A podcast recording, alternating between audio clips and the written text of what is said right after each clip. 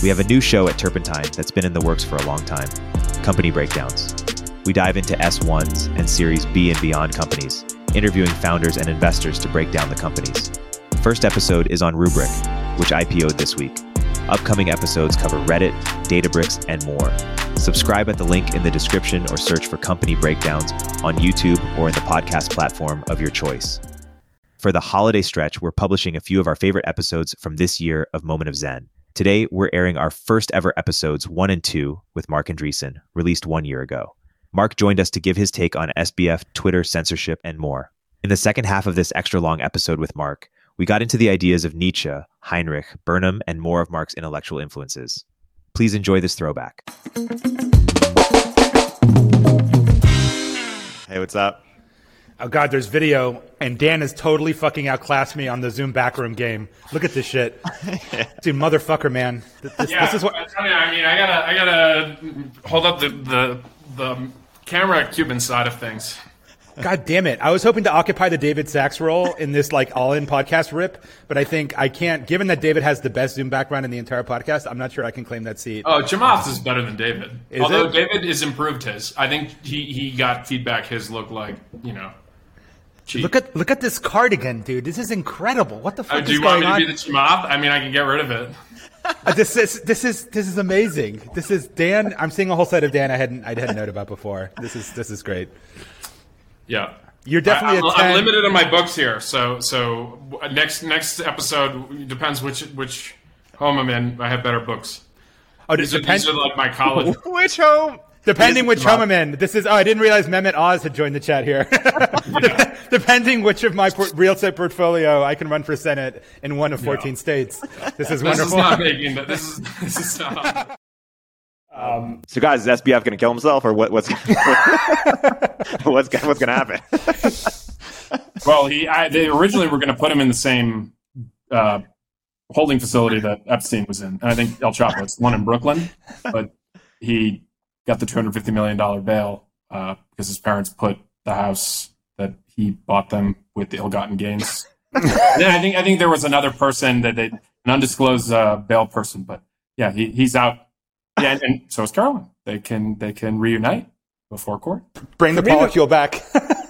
yeah. For me, the big the big news was I had I, I knew Palo Alto real estate was expensive. I had no idea um, that, a, that a house on the Stanford campus uh, uh, was was worth two hundred fifty million dollars. It's, it's very exciting uh, for those of us who own real estate in the Bay Area.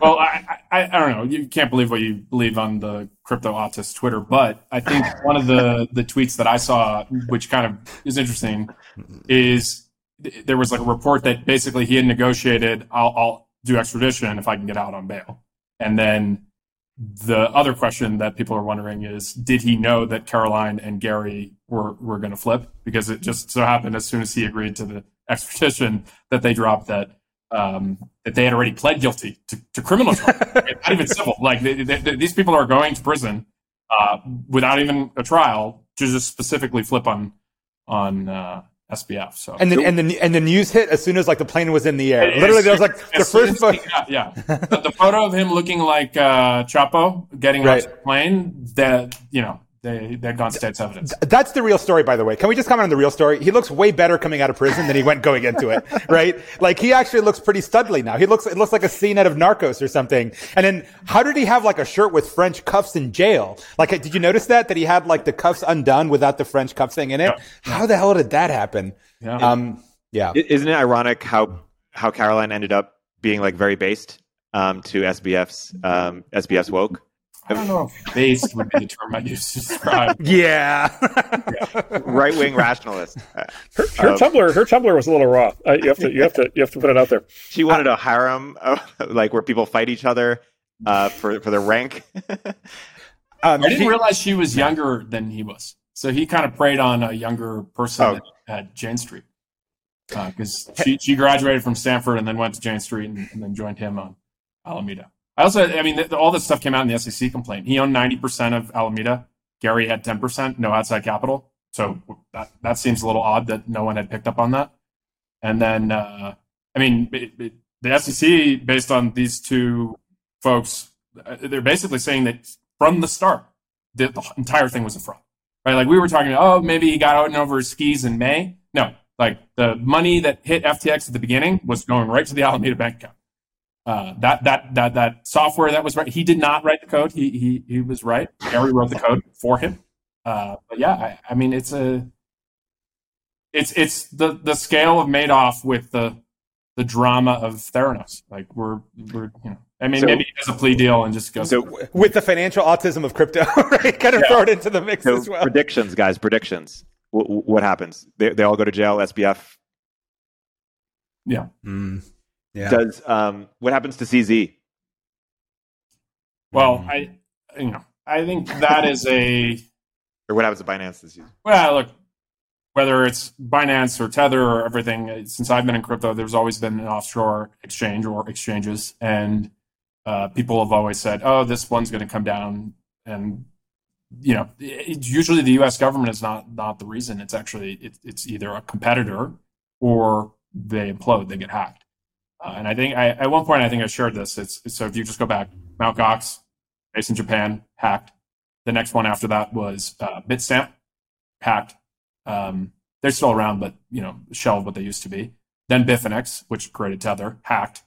Then Poloniex, they actually are the, the the best one. They they sold the top. They sold the Circle, and then when they sold, um, basically what happened was Circle is a U.S. based company run by a legit management team. So they went through the customer base and actually had to start doing KYC, know your customer, and they basically had no volume left, like because all, all, the Polo volume had been offshore.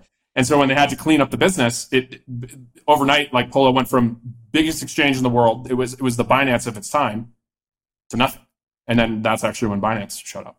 And and so you know throughout that, obviously, a plug for for Coinbase here is like Coinbase has existed the whole time, but the, the entire time I was at Coinbase there was always some new competitor, almost always overseas, uh, actually always overseas, and and they were offering leverage and all this other kind of stuff that you couldn't offer in the U.S. And like even if you went to the SEC or the CFTC and said, "Hey, we want to do it by the book and, and follow every rules," absolutely not. And so what would happen is you would you would have these folks, and most of them intended to be in Asia, and they uh, they would offer 100x leverage. And you talk to any prop shop trader who they're allowed, like the professional traders in Chicago are allowed to trade. They'd be like, "This is the greatest thing ever. I get to trade 100x against retail." Like I, I'm usually in in equities, I have to compete, and I mean, Antonio used to live in this world. I have to compete against the most sophisticated people in the world for like like fractions of a penny. Versus, I get to trade against retail who are trading on 100x leverage who have absolutely no idea what they're doing.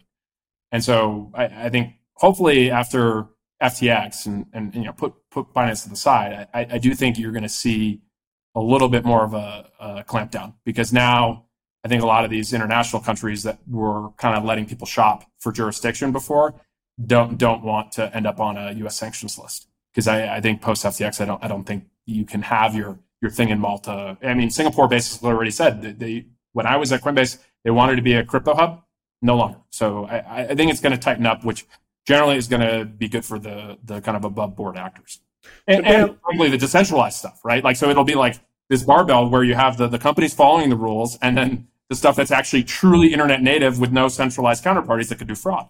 Yeah, so Dan, this is a question I was going to ask you, and it's, I'll, I'll ask the leading leading form of the question, which is like, is is a shadowy offshore entity with um, you know completely opaque uh, you know books, and then you know the ability for you know individuals involved in it to walk away with all the money, hypothetically, like is that consistent with the spirit of crypto, or is that like actually not consistent with the spirit of crypto?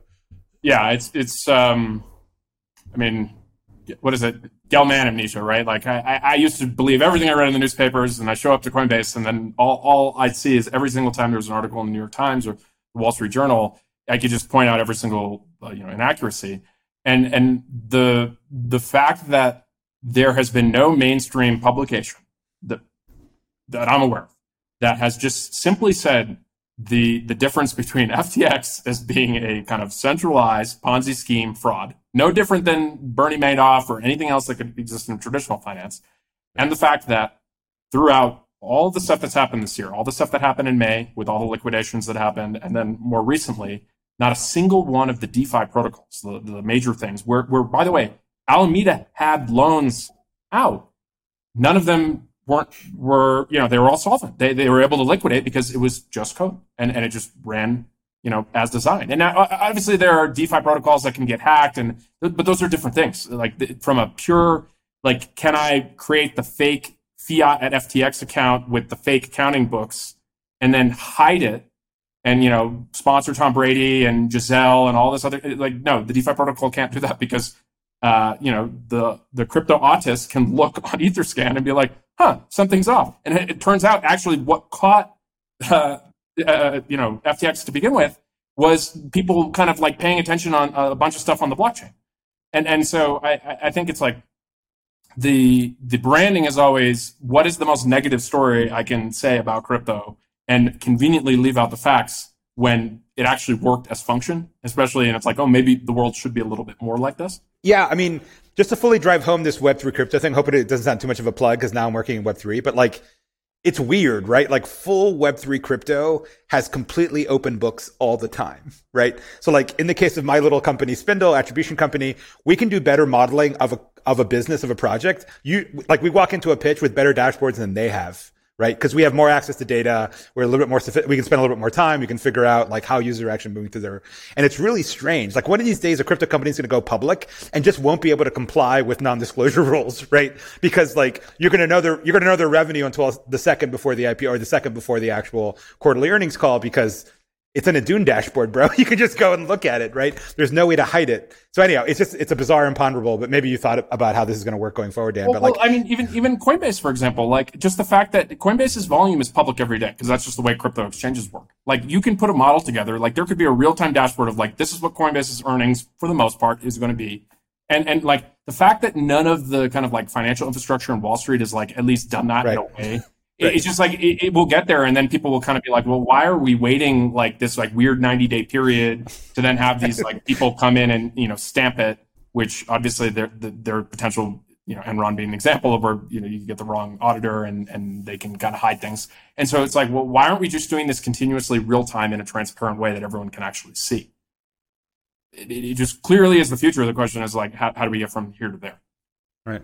Dan and I were together when the FTX news first came out. We were in Puerto Rico, and because I'm interested in a good story, I was immediately getting to okay, what's what's the redemption arc, uh, or what's the next? You know, whether it's five years in prison or thirty years. In, you know, he's only thirty years old, uh, and even Caroline is even younger. So th- there has to be like some second act. And and one thing Dan mentioned is we, we weren't sure if anyone who'd ever been charged for a big fraud had ever kind of redeemed themselves in any any kind of way.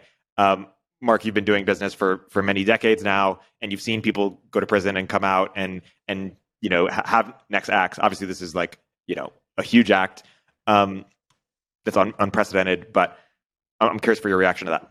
Big fraud. I mean, look, people have been convicted of things and come out and done fine, right? I mean, so the, an, an obvious example is Michael Milken. Um, you know, um, you know, and, and he, he, you know, his, he, he, he had security, you know, sort of uh, convicted of securities violations, um, and came out and you know, has reinvented himself as a as a as a philanthropist, um, and um, you know, uh, a, a, man of many interests. Um, uh, it, and I think he's done quite well. Um, you know, uh, again, a, a, much smaller example, Martha Stewart. Um, you know, I think uh, probably is not the same as she was before, but you know, came out and has done you know some interesting things. Um, yeah, a big. Fra- it's a good question. A big fraud.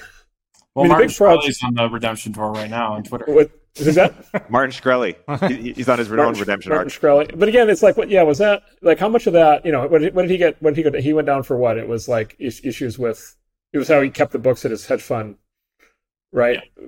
But it Price wasn't a but it was weird. It, price, yeah, right. It was some set of those things, but it was weird because I think part of his defense, if I have it right, is I don't think anybody actually lost money. Yeah, I, I, I think, think it, customer money fraud is is if you if you were yeah. limited to that, I don't I don't think there's much of a redemption arc from there. Yeah, I'm just trying to think. It's like, um, yeah, I mean, Madoff is still in prison.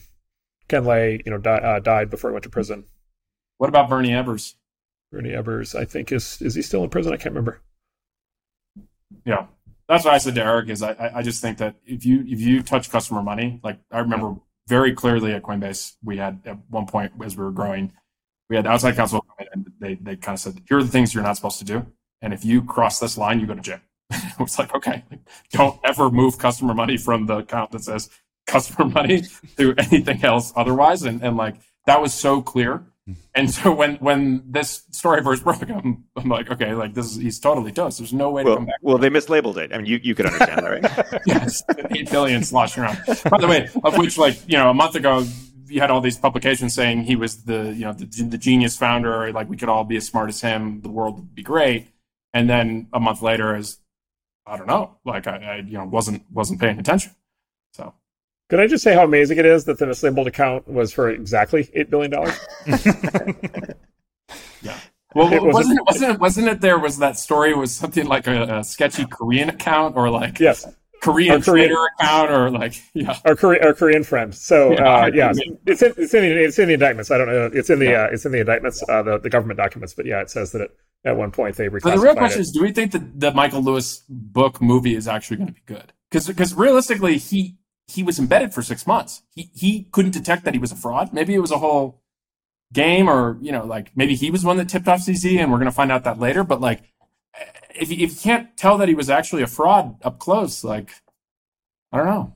I mean, the thing with Michael Lewis is that his narratives are always perfect, right? I think we've discussed this, right? Like it's always this, and I, and I think often that can work well. I think The Big Short, like I, I had a small brief role in the whole credit crisis. I was a jury junior quant at Goldman, and I thought The Big Short did a very good job of telling kind of what that was about, right? But it was all a little bit too neat and perfect. But I guess that's how it has to be for it to be presented as like a, a popular narrative. We'll continue our interview in a moment after a word from our sponsors. Quick math. The less your business spends on operations, on multiple systems, on delivering your product or service, the more margin you have and the more money you keep. But with higher expenses on materials, employees, distribution, and borrowing, everything costs more. So to reduce costs and headaches, smart businesses are graduating to NetSuite by Oracle. NetSuite is the number one cloud financial system, bringing accounting, financial management, inventory, HR into one platform. That's one source of truth. With NetSuite, you reduce IT costs because NetSuite lives in the cloud with no hardware required, accessed from anywhere. You cut the cost of maintaining multiple systems and improve efficiency by bringing all your major business processes into one platform, slashing manual tasks and errors. Over 37,000 businesses have graduated to NetSuite, so do the math and make the move. Startup founders and execs running scaling businesses know all too well how easily their systems break down and expenses skyrocket. NetSuite is a proven way to cut costs and boost performance. And by popular demand, NetSuite has extended its one-of-a-kind flexible financing program for a few more weeks. Head to netsuite.com/zen. That's netsuite.com/zen. netsuite.com/zen. If you don't already subscribe to Turpentine's industry leading newsletters, like our new daily AI newsletter, Emergent Behavior, or Media Empires, you should.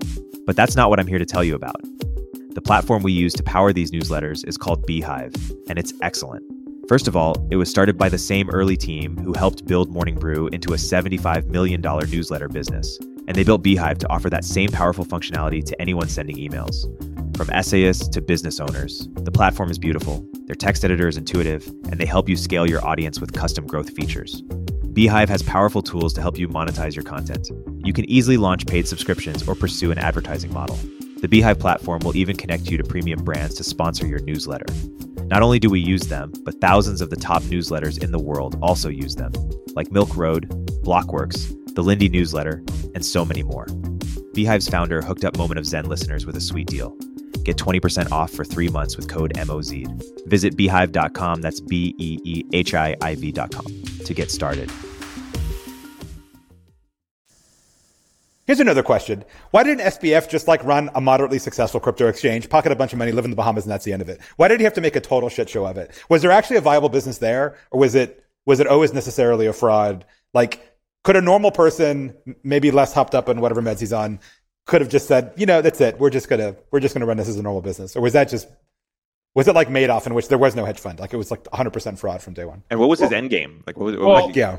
I, I, you can speculate on the end game. Let, let me let me steal man like his his vision at least in terms of what he was pitching people, and uh, the, even even I last year was kind of in awe a little bit of like believing that he was really going to execute on this. It was okay. There are no derivatives in crypto. All of the derivatives are offshore. He went. He, he was living in in Berkeley, Alameda. Uh, that was and and he moved to Hong Kong. So this is actually one interesting thing is most American crypto founders, when they want to do something of, of this like legality on, on the like you can't do this in the US, refuse to move overseas. Right? They're they're pretty comfortable in San Francisco or New York. He he actually got up and, and moved. So so he he did that. The other thing is like FTX originally. I'm sure there were plenty of Americans that got through it uh, in the early days. FTX offshore really didn't have American customers for the most part. FTX US did, and it sounds like those books were commingled, so that, that's going to be a, a, huge issue for him. But he was offering uh, derivatives and, and actually offering it. It worked at Jane Street. Like the, the the product actually did work. Big start. He was using all the customer money and, and didn't have to pay loans and all, all this other kind of stuff. So he was scaling it with like a cheat code but in terms of people actually doing the trading, it's not like the, they didn't actually weren't able to do the trades. Like I remember during the uh, 2020 election, he, he he booted up like a prediction market because he could do anything. It was Wild West. He was doing everything offshore. And then his move was, okay, I'm I'm crushing it. You know, crypto bull market 2021. I'm moving to the Bahamas. I'm going to take all this offshore money that I, I I can't offer these American customers derivatives. I'm going to start snapping up assets. So he bought this company Blockfolio, turned it into FTX US. He bought 7% of Robinhood. And then he started sponsoring all these major athletes.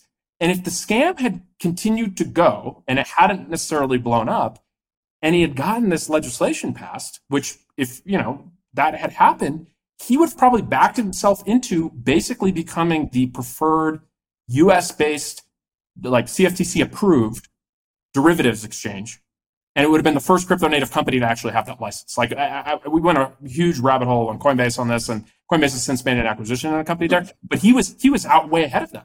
And so if you all of a sudden get derivatives, and Antonio, you know this, it's like if you have derivatives, that's it's like 10x or 100x the size of the yep. the the the spot market. And so that would have become the institutional play in the U.S. And he would have effectively taken all this offshore money and used it to buy brand equity in the US, both in the political donations, but also just kind of like having all these, you know, celebrities. Um, and, and then would have gotten himself a law passed and, and now had a regulated US entity. And he could have moved back to the US and, and maybe shut down the, the international. So, so that, that's the Steelman version of it. Obviously, it was a complete fraud from the beginning based on the SEC stuff, is that he was using customer money the whole time. And that was how he could grow so fast.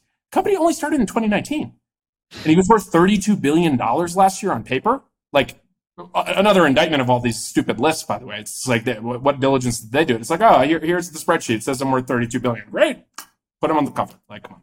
So I guess the, the, the, the counter, I mean, there's a bunch of counter arguments to the Steelman, but, um, the, so, so, so the market, so the, the, the exchange was real. The, the, exchange was real, however, to the extent that it was absconding with customer funds, that it, you know, its, its various activities were being funded with customer funds, let's say, and then it was you know absconding with them and transferring the hedge fund and so forth like and this is ultimately what caught him up right which was like okay it, it, it was real but like it, was real but it could never settle out like Dan, to your point like it, it had to it had to get all the way to the end because if it if it if it was ever asked to settle out like if all the customers ever actually said you know what we're just going to take a breather here and let's just like you know take stock of what we have it was always going to cave in is that right until it until it got to a certain until it until until it got until it would have gotten to the point that you described is that right Yes, I mean, look, eh, eh, I'm sure there are a bunch of details that I'm, I'm glossing over there, but just at a, at a peak, if, if you really believe this like $50 billion Alameda, like that was way more than the customer assets, right? There was plenty of leverage. They, they had rode up on the value of these tokens.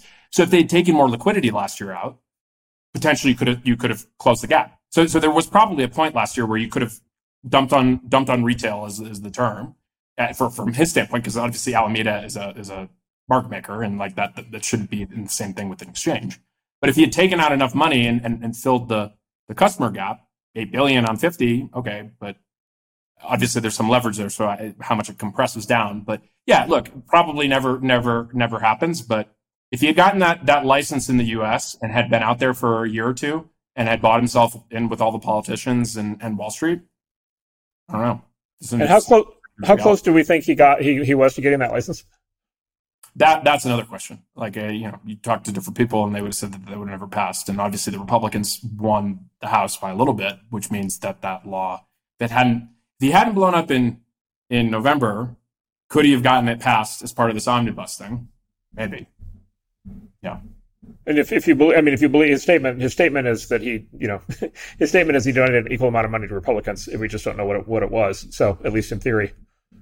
Yeah, I, I if, was, if, that if that's true, he was working both sides to try to get yeah, that done. So, so, so, very well could have. I mean, uh, I think you were the one who pointed out, out, Marc, of just like how much the, the Enron, all the money ended up coming back.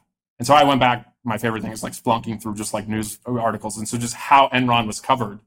And then as as the fraud became you know clearer and clearer, the politicians quickly shifted all all in one lockstep to just giving the money back because uh, they didn't want to be involved with it. And so I, I, think we may be starting to see it. Supposedly, ProPublica is willing to give back the 1.6 million that they were given. So, but the Intercept is not, or is still debating it as or, of this morning. Or Semafor, you know.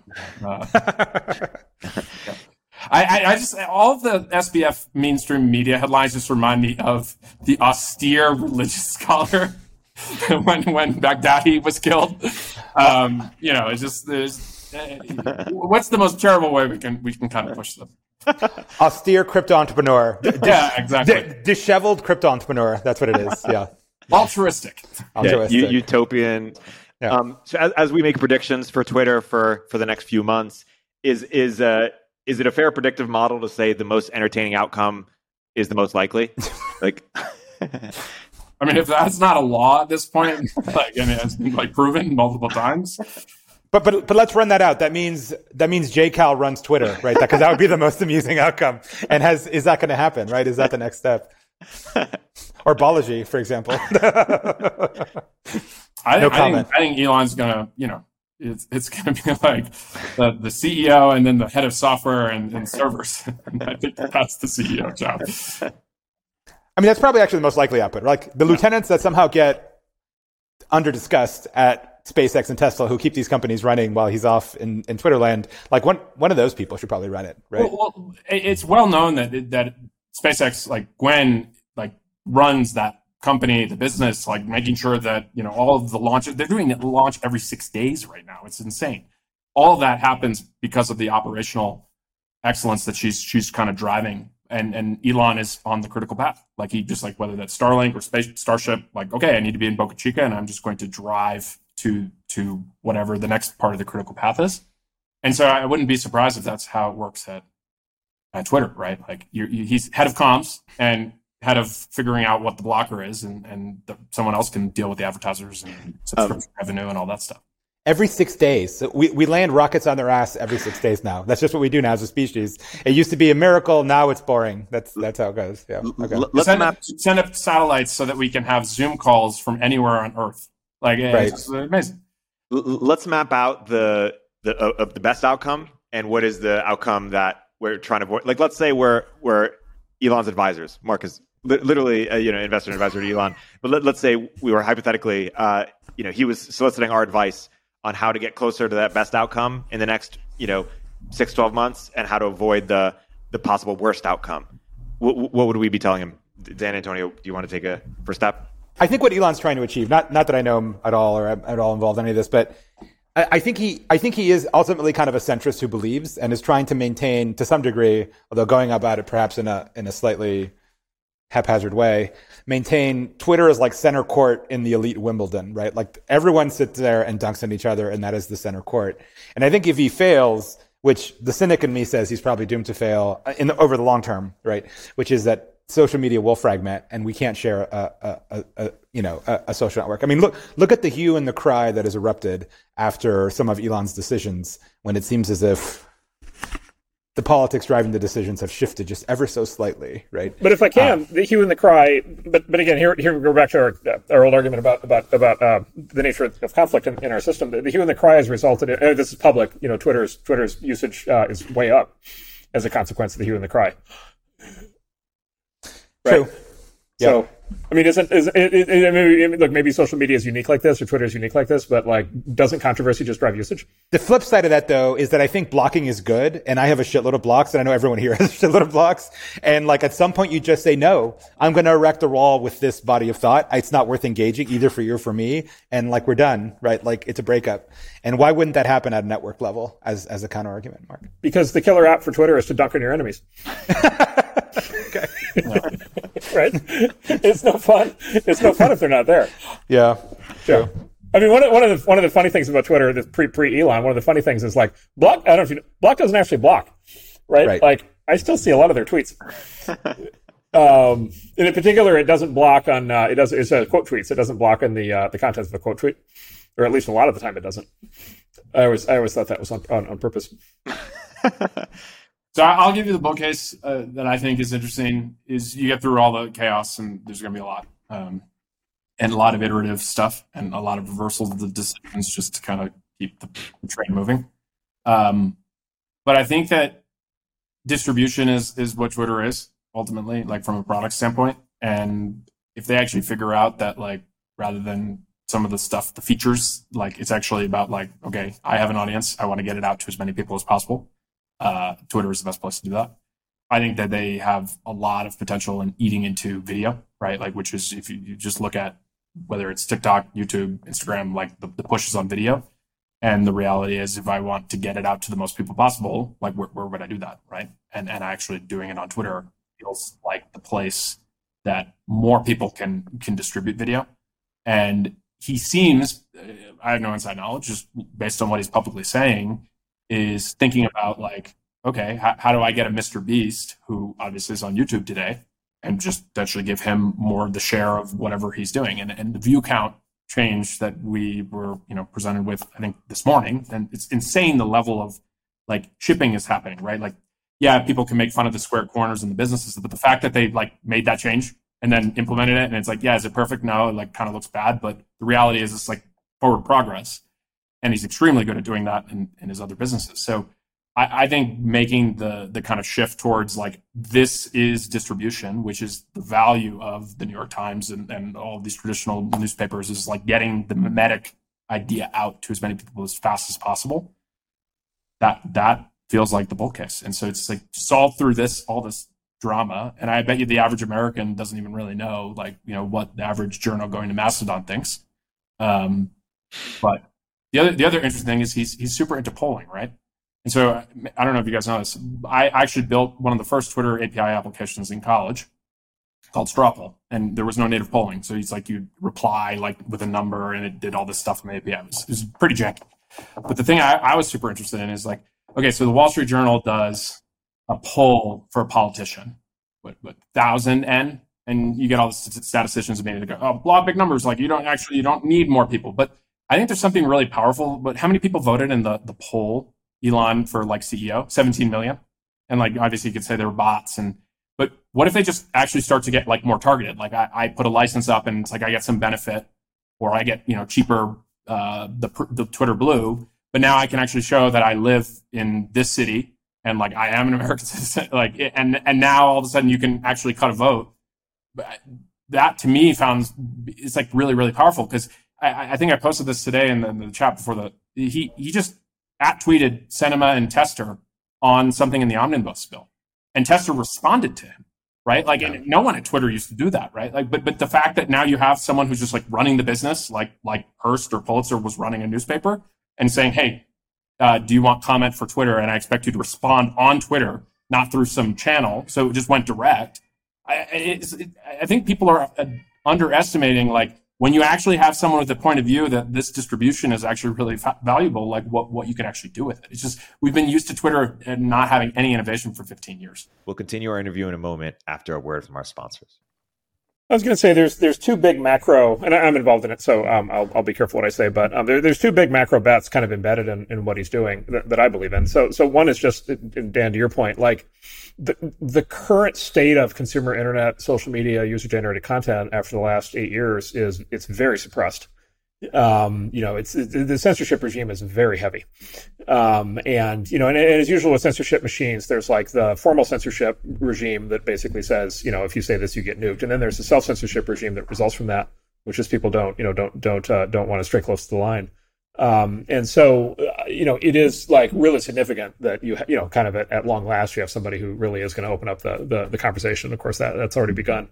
Uh, the other, also to your point, but I'll just I'll double underline it, which is um, the speed of innovation. Like the my, my argument basically is that um, you know sort of you know Steve, Steve you know Steve Steve Jobs was a super genius and and, and Apple was a spectacular obviously a, you know one of the great spectacular successes in, in the whole history of business and tech but you know I, would say people a lot of people in the industry have adopted what I would consider to be an overly simplified view of the Steve Jobs product development ethos which is basically right you know basically do very little right um, it, it's like was, you know, Steve's thing always was, you know, say no to a lot more things than you say yes to. And, and, you know, the response to that is, yes, if you're Steve Jobs, that makes total sense.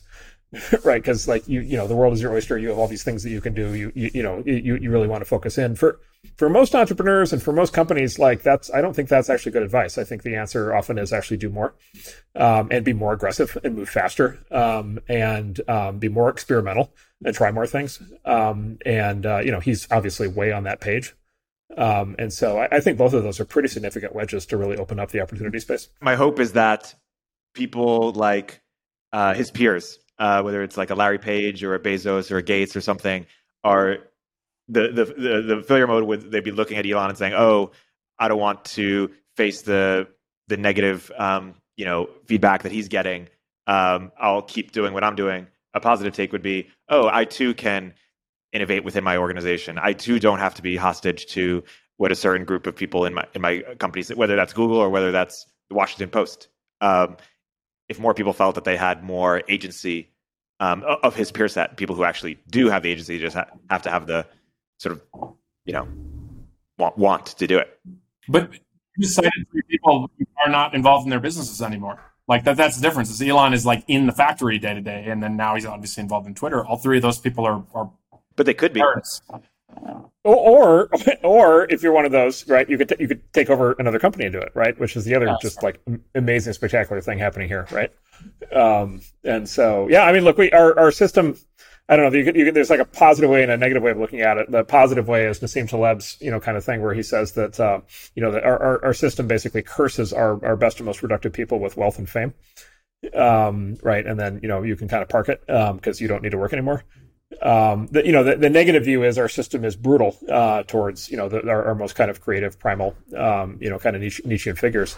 Um, and, um, you know, over time, the, the, pressure of being in that level of spotlight just gets to be like too intense and people just don't want to live that way anymore. Uh, and I think it's, it's, it's a, it's a little bit of a combination of both of those. But yeah, I, I think exactly uh, to your point, like, I, I think, um, yeah, Elon is providing a great case study for actually, no, like, get off the couch, like, do something great, that, which I think is, is fantastic. Well, one thing you've you've tweeted about, Marc, is this idea that you know even if a company like Twitter did, let's just say, want to implement you know total free speech uh, on the internet, they're actually like it's not only up to them that there are other companies that are involved in the internet stack that if pressure were to be so big could um, you know they could if they, you know companies that own operating systems or other companies could could get involved. And um, you know we saw hints of that a few weeks ago with uh, the sort of Elon challenging Apple, and then you know it turned out he had a, a nice walk with Tim Cook or whatever. But it seems that it's possible that there could be at some point something. You know, civil war is a strong name, but like some inner conflict between between tech companies, given that there's so many different or the different choke points. Yeah, so you know, look, I think it's becoming fairly obvious now, but I would just say the the, the, the censorship pressure, the, the the pressure to control, and I would you know say subvert, um, you know, the technology stack at each layer is is very intense, and I think maybe maybe outsiders have not fully understood how intense it is, but it's it's incredibly intense. Um, and you know, I've been arguing that you can you know you can see it. I think increasingly clearly at the level of social media, user generated content. You can see it in search. You can see it in video. Um, you know, you can see it increasingly in payments, um, which is a whole a whole kind of related thing. Um, and, and I've been arguing that the same pressure is going to end up causing, you know, the same kind of censorship regime that is in place at, you know, let's say the social media layer or the user generated video layer. I've been arguing that it's just a matter of time before that also shows up in the browser, shows up in the email client, um, shows up in the operating system, shows up at the ISP level. Um, it, it's already, it's already, it's already showed up at the CDN level, right? It's already showed up at video distribution networks. It's already showed up at DNS right? Like you can, you know, you can you can lose DNS um, if you say the wrong thing. Um, and so it, it, it's at many of the layers already, and the, and the other layers, I, I think it's just a matter of time. Like, look, every every major mobile operating system um, has child protection safety features that could be turned into censorship features tomorrow. Um, every email system has anti-spam capabilities that could be turned into censorship tomorrow. Every browser has child safe, right, um, uh, and various kinds of security measures that could be turned into censorship tomorrow. So, so, so the mechanisms are already built in too. Uh, Every, by the way, every ISP has content filtering. You know, they've all got the ability to filter content, do packet inspection. Um, and so the, the, the infrastructure is in place for basically a complete lock in of every layer of the tech stack. And there are very powerful forces, uh, both inside and outside these companies, inside and outside government, uh, who want the kind of censorship regime that you see in social media or user generated, user generated content to kind of apply across the tech stack. right? And so that's a so that's a vulnerability. Any any layer of that stack, anybody who tries to bring to market, you know, whether it's a phone or it's a browser or it's an email client or it's a social media app or anything, if you try to bring it to market and you stray off the rules, right, that have been established, um, by you know, kind of by by by by this kind of pressure campaign, um, you are in risk of getting nuked, right? You're you're just yeah, and, and, and this has happened, right? You know, the Parler was kind of the classic example where they got like nuked at every layer layer of the stack on the same day. Um, the the counter argument on that, the kind of pro pro Elon argument is like, boy, if you were going to fight that, right, you would fight it with the biggest megaphone in the world, right? Like you you you would you, you to, to fight it, like you would want to be able to attack back at such a gigantic level of like presence and visibility and strength. Um, you know, you, would want to have such a large stick uh, to be able to whack away at the people who are coming at you. Um, and so, you know, hypothetically, if you were going to fight that trend, you would buy Twitter. And and also have a rocket company that can put your own private uh, internet space lasers between the satellites so that you can actually beam down the content to anywhere on Earth. Yeah, and look, you know, maybe you know, there, there's always this question Antonio mentioned. There's always this question of like, do we end up with separate stacks? Do we end up with separate? Is there a red phone and a blue phone, a red search engine, a blue search engine? You know, do, do these things cleave apart? You know, historically, you know, they haven't really. Like, in, in, you know, we could again, we could kind of debate like why why that is, but um, you know, they haven't really. But you know, look, if if you yeah, if you want to get sufficiently cyberpunk about it, right? Exactly. It's like okay, you can live in the free world and you have your satellite connection and you get access to whatever you want. And then you've got this like heavily constrained and filtered view uh, that comes in over, over the wire connection to your house because all the telcos have been compromised or whatever. Right.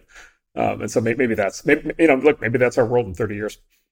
And, Antonio, the red phone is your Android, right? Like that. That's uh, am I the face of Android in this group? Really? Okay. Yeah. Can't use Android. Um, there's this there's this wonderful company called Apple that uh, makes this amazing phone with all sorts of interesting privacy features. Yeah, it, it is really interesting that Apple like all the serious cryptography people I know, they all use iPhones. I mean, unless they're actually using like a hardened Android, like running something custom, but uh, because they actually buy into Apple's commitment to security, and like obviously the San Bernardino shooter was an example where where they they stuck with it. But as Marc points out, they're a switch away that's why I, I was really surprised for them to see this advanced data protection, which they announced. I don't know if you guys it's kind of minor, but now your iCloud encrypt, uh, backups, in theory, will be completely encrypted to the point where they they can't even give law enforcement the kind of like encryption key for your backup.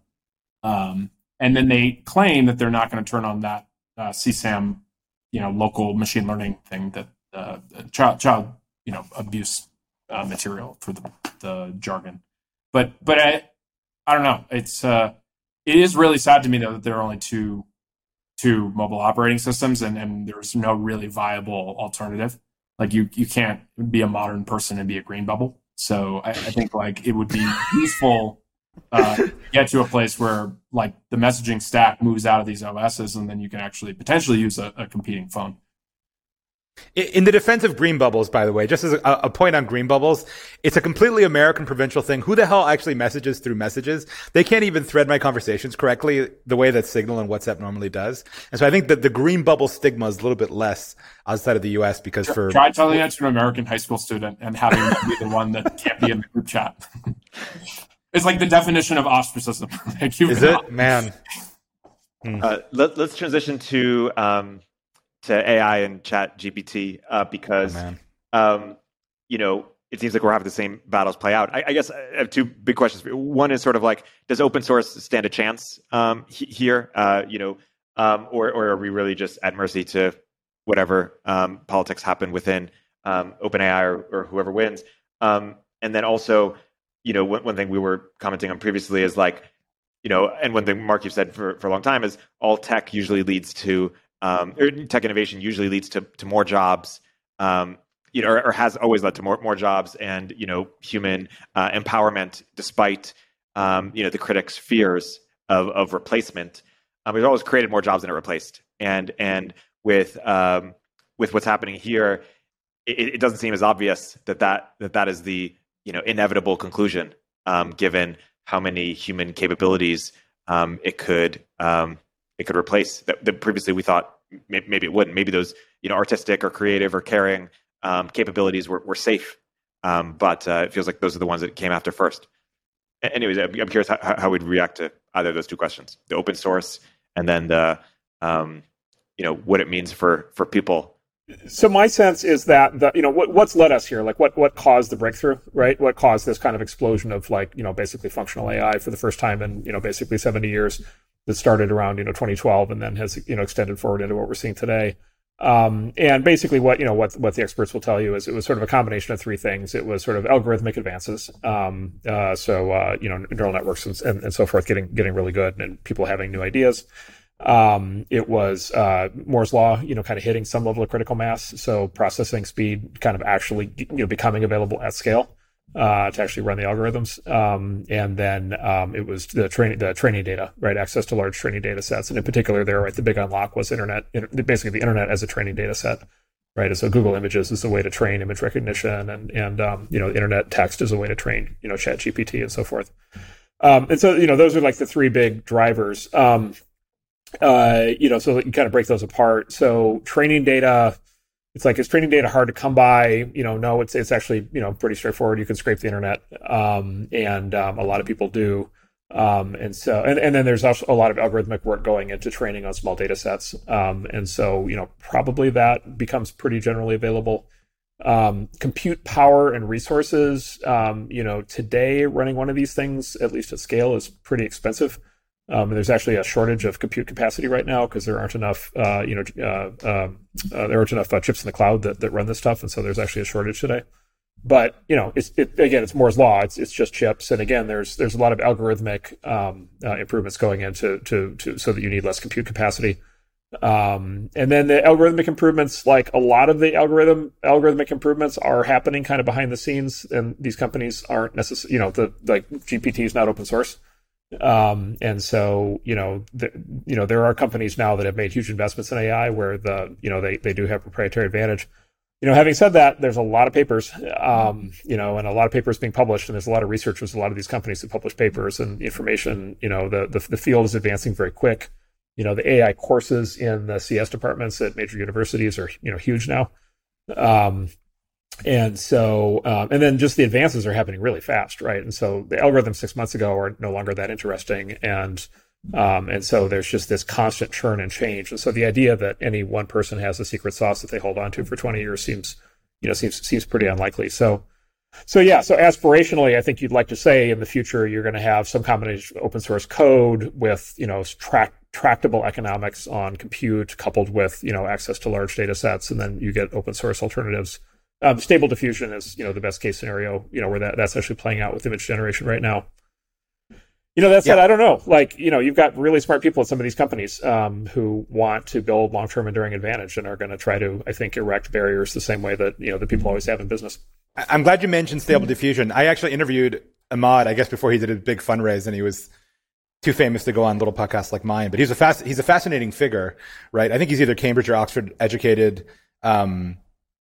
uh, you know, he he he doesn't come from a Western background. He just has he's but he's absolutely committed to making this be not just open source, but something anybody can build on, right? Like in, in our interview, he mentioned that, you know, yeah, no one's going to own this. Anybody in India can re- train their own models if they want, and that's and if they have different standards, they can they can build their own AI tools, uh, th- which I think is fascinating and obviously the way forward. Um, one question I had for you, Marc. One, one thing that was raised recently, I think Yishan Wong uh, responded to it, which is like some artists, because a lot of this generative AI is obviously trained on the web, right? It's like these large language models are based on the hive mind that is the web, right? That includes both images and text. A lot of those images are actually owned. There's actual copyright, right? And these are the, this is the training corpus and the output is not necessarily that, but like a human brain, it looks at a finished work and produces another one. But given that it's being done programmatically and we're about to layer economics on top of it, isn't it the case that maybe that training set, there is some value that should accrue to the creator who created the thing that inspired the generative AI? And of course, my semi snarky response is, well, good thing we actually created a way to actually own things in the digital world and put them on chain, right? So at some point, like NFT owned art is going to be the input to not to turn this into like a total Web3 shill channel, but it, it isn't. I, I, do wonder. Do you think about that? Like, is that is that like a thing that yet like the inputs to the corpus are actually owned by people who kind of like want to monetize their content? Yeah, there will be some of that, and look, you know, people will probably, you know, there'll probably be a business of creating training data. Um, it'll be one of the things that actually happens. Um, you know, but but look, I, as you as you well know, like there there is just a lot of imagery in the world that is free, right? Um, or for which, if somebody does own it, there's no way of even knowing that. Um, and so there's a lot out there. There's a lot of text that's just free, you know. So it's like, okay, I don't know if you don't have access, you know, it's like get, you know, Getty. If you don't have access to the Getty photos for training, you know, the Midjourney, doesn't matter? I mean, there's, you know, the the, num- the number of photos in the world that are not owned by Getty is are much greater than the number the number that are. Um, and so, you know, it's like, okay, maybe there's some legal regime for compensation. You know, maybe things just get cut out of the training set. You know, maybe by the way, the future of how AI operates is that it's just going to get trained on things that aren't copyrighted, right? And that and that in and of itself is going to change the, you know, the the, the nature of how it works, right? Because it'll, I mean, sort of the classic example on this is, let's say you can't train it on new books, right? Because they're copyrighted, right? Um, and so therefore you could train it on old books right? Um, and like all books written, you know, prior to 1923 are public domain. Um, and so you could just train it on the corpus of books that are written before 1923, by the way, all of which are freely available on Google Books today. Um, and then, you know, an, an, AI trained on books written prior to 1923 would, let's say, have very different views. right. The AI ethics people won't like that. yeah, exactly. Right. It's like, okay, like, do you really want, yeah, do you, do you really want, you know, whatever. Yeah. Do you really want 19, 1923 morality, uh, you know, kind of imported into AI? And, uh, you know, even, even, even people, you know, even pro free speech people might, might have some issues with that. Um, and so, you know, they had some, they had some different views back then. um, and so, you know, it's like, okay, how does that play out? Um, and then look, and then there's, you know, the ultimate big question on the other end, which is like, can you even know, like the way these things work is like, can you actually attribute, right? Like, so, you know, Midjourney creates an image. What were the inputs? Like what, what, you know, and if, if it, yeah, I don't even, even if you could trace it back to the thousand images or whatever that were relevant to the, the new image that it generated, you know, like, I, I don't even know, like, like, you know, what, what do you even do with that information? How much, you know, how much, how, how small fractions of a penny are we talking about here? How do you ever actually get the money back? Like, but isn't that how all art forever has been? Is like artists they they learn from the previous, they they mimic that. Like you look at old Picasso's, it does not look like the Picasso we think of. I mean, he's the guy with the the quote, you know, great artist copy, you know, or good artist copy, great artist steal and and I think if like there's that YouTube video, everything's a remix. Like any director, like you, you watch a Tarantino movie, oh wait, wait, a second, that that shot you you copied from this director in you know 1954. Does he? Th- that's we're just neural nets ourselves, right? So I I think you can make the like the programmatic uh, industrial scale training, but in some ways, like if I if I go and spend every day going to the the Met and I want to be an aspiring artist, and I just sit there and I look at you know the, the paintings isn't isn't that training set like i well, I, but, I feel like that that argument doesn't hold water but it just sounds scary because it's computers I mean, the counter argument to that though is if it can be measured, it will be measured, right? Like, why does attribution exist? I know I'm talking my own bag here, but why does attribution exist in the digital world and not in the physical world? Because there's no way to tell who saw the billboard, right? You can't tell who actually saw the billboard. And so you, you couldn't, you couldn't actually credit that advertising with any actual sales credit. On the internet, you can sort of string it together, right? And in AI training, you can string it together. Like, I don't know enough about the AI to understand that this is possible, but what Marc just said, can you actually take like the thousand leading weights or the, the thousand leading samples that led to this art? You could actually answer that question, right? And you can't answer what did Picasso see, and that that could change the economics of it slightly. Right. Yeah, I, actually think, as we're talking here, I kind of now you, you guys kind of have me hoping that basically all copyrighted material is going to be excluded from the training sets. I, I think I, I think I, I think I, I think I'd rather live in the world in which it's it's trained by the Wild West.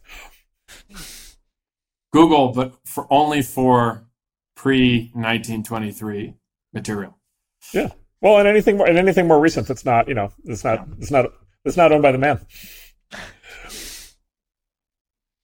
Okay, now I'm going to start lobbying. I'm going to start lobbying for copyright enforcement on, uh, on AI. Good. This, is, this has been very productive for me today, so thank you.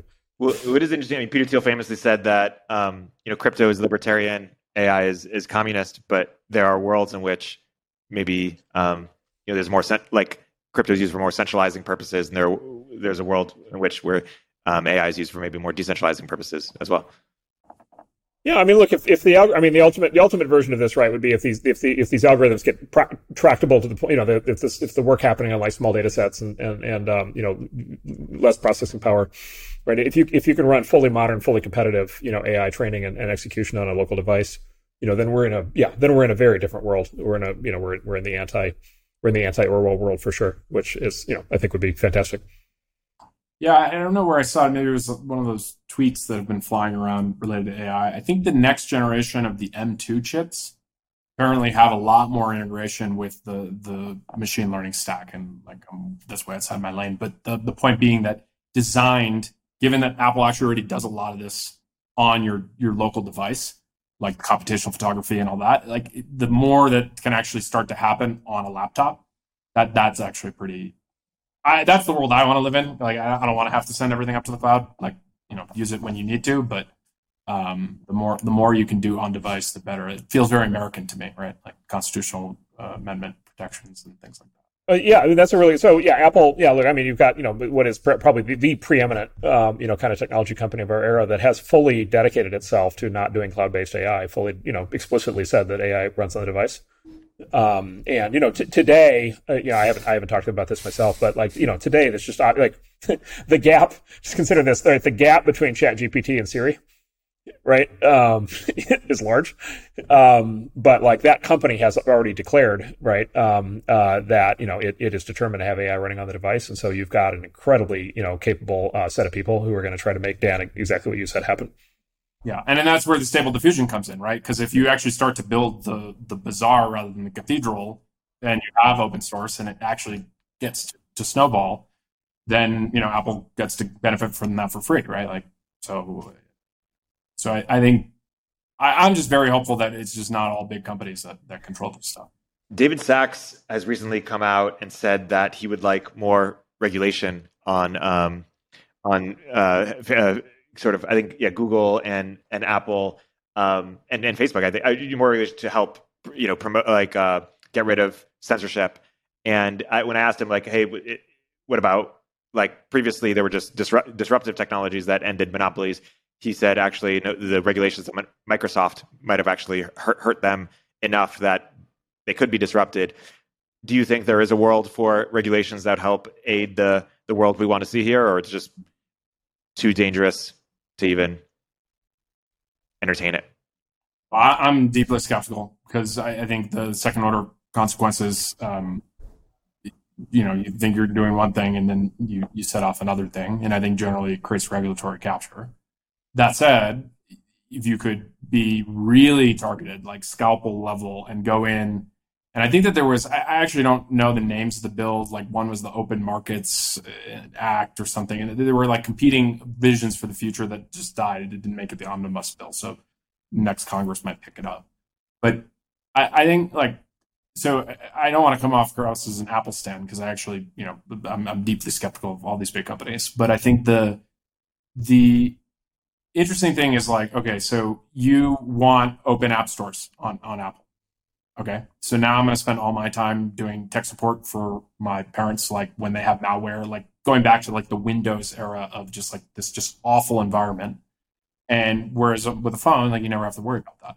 And the moment you say, okay, you can have alternative app stores, you know, every other company's going to be like, great. Well, in order to get our software, which for the average person, like I, I want to use X or Y app, uh, they're going to install that third party app store, which is going to have a very different profile from whether it's privacy or security or and, and, all that. And so I'm sympathetic to the argument that they should they, they put the time and energy to build these devices, and and there are two, right? It's not like there's just one, but at the same time, like y- y- we're clearly held back from an innovation standpoint by this duopoly, and um, you know, you can see this in, in crypto just as a specific example, like NFTs. You can think there's the stupid, but the reality is the innovation in that space is held back specifically because Apple has decided that this is uh, something that falls under their 30% tax, which obviously, if you understand what an NFT is, like it's just not going to work like that. And so I, I, don't have a good answer other than I, I, think it's extremely difficult to thread the needle here of, of not like creating a worse world in terms of security, privacy, all, all the things that I think that the specifically Apple does really well today in the current environment, while at the same time allowing companies to to innovate. Now, obviously, Apple could just change the rules themselves, and, and maybe that's actually the best solution. Is we put enough pressure at the congressional level that they're willing to pack, back off.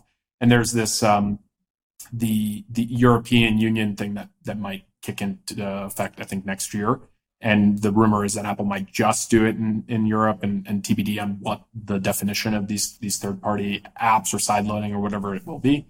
But maybe they just kind of say, okay, we're going to do it globally. Like we, we don't want to have two different versions of the software in, in, in the different countries. That said, they, they already have a different version of the software in China, right? It doesn't have the Taiwan emoji, you know, change the airdrop filter based on the protests. So, so they're definitely capable of, of running different versions of the software in different countries based on, on local laws. But uh, I, I'd, I'd hate to see a blunt instrument when uh, something like a scalpel or, or even better public pressure would get them to actually voluntarily change. Yeah there's also um, just to you alluded to it but there's a practical issue involved with legislation. Like so it's sort of you know the logic chain of i, I want to solve a problem you know well the logic i want to solve a problem therefore i want legislation now i have two problems. Um, right so um, there, there's just a, real, a practical issue with legislation as an answer to problems right now which is the legis and we just we literally just saw this play out this week with the, the, the new omnibus bill that that uh, that, that, Elon, that Elon is kind of shining a flashlight on today. But um, you know, look, the the the, the le- just mechanically, mecha- it's not a political observation; it's a mechanical observation. It's actually true across across the two parties. Mechanically, the legislative process in this country does not work the way that it used to. Um, that, like the the whole thing, the whole bill becomes a law. You know, video that we probably all saw when we were kids, like that doesn't happen now. Like that, that, that, that, that, that era is over. People do not bring legislation to the floor of the House and the Senate. They don't debate it. They don't have a vote. Like, like that doesn't happen anymore. Right. Instead, what happens is basically 11 months of nothing, and then everything is loaded into this one big bill that pops up the week before Christmas, and then you know it's and then it and then you know they vote on it 12 hours later, and nobody reads it, and you know it passes and it passes because it funds everything. Um, and so the way legislation actually gets passed in this country in the modern era is it's you know the top two or four people uh, across you know the Congress and and, and uh, the Senate and the House you know basically decide on all the all the laws. Um, and so look, if, if you if you can get those two or four people to sign up for your program, then you know you can get it done. And if you can't, you can't. Um, and then you just have to ask the question of like, okay, you know, like Dan said, like if push comes to shove and you've got an activist movement that wants, you know, socially beneficial legislation and it goes up against entrenched interests, um, and then there's a big kind of shootout for who those two or four people are going to side with. it's, it's probably not going to be the little guy.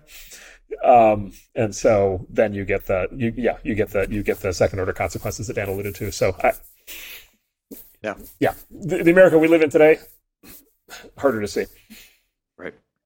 Maybe the last question here. Um, we just covered the three biggest stories of the year in tech. It, it seems you know we covered uh, Elon and Twitter, we covered uh, co- covered SBF and FTX, and we covered um, ChatGPT three and OpenAI.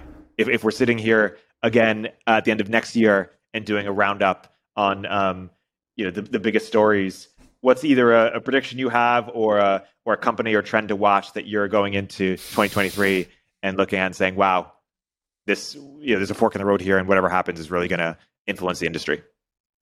Well, my prediction is is a make or break year for Google. I I think the story that came out today is that Red Team Sundar is PMing the Google Search AI stuff, but based on what I've seen from just 3.5, right? Chat GPT is GPT 3.5.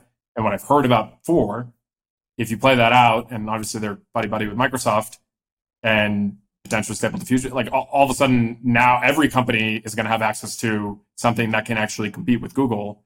And also, by the way, something that is not naturally set up to show you three or five or six ads before you actually get to the result. I, I think it could be, uh, if you don't take it seriously, um, a, a, a, monopoly that immediately starts to look very, very weak because now people are going to be finding different ways to access the same information that they used to go to Google.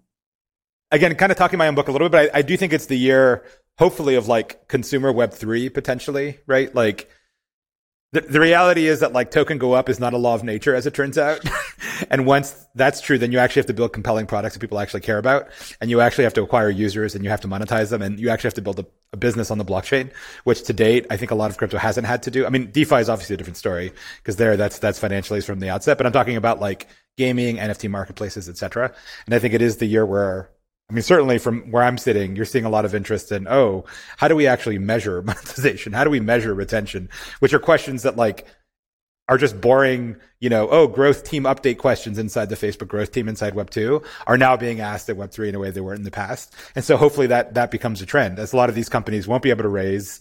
Again, they can't launch a token and just, they don't have free money to throw around to basically buy users anymore. They have to build viable. And then you also have a lot of Web 2 boomers like me moving into this space and saying, I know how to build a game. I know how to build a consumer experience, right? We're going to build it in this other way, right? And so to me, hopefully it, it does become the year of like consumer Web 3 in some way. Um, but people I, dan's been around in crypto longer than i have. He's probably heard this like every year for the past six years.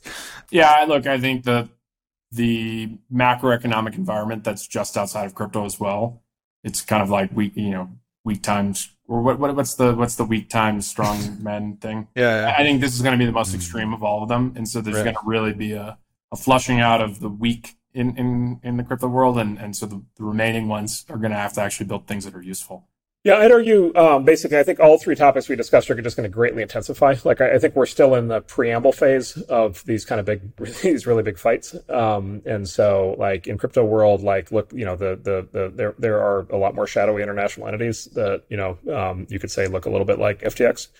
Um, and so, like you know, that that's going to intensify further. Um, uh, then you've got um, you know the AI wars like are just getting started um, like the AI is just getting started, you know, kind of gathering steam, but things are going to get, I think, both amazing, profound, and and and, and a lot of a lot of issues are going to really get intense.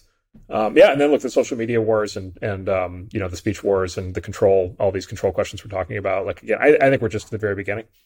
Um, and you know, and we're, we're learning things like you know, just even the stuff that, that that is being published in the Twitter files. Like, we're learning things about kind of what's been happening behind the curtain uh, for the last decade, and we're going to learn a lot more about that. I think in the next year, and then I think the the the fight, both you know, for people who want to maintain control of these platforms and people who want to open them up, um, is going to get much more intense even than it is today.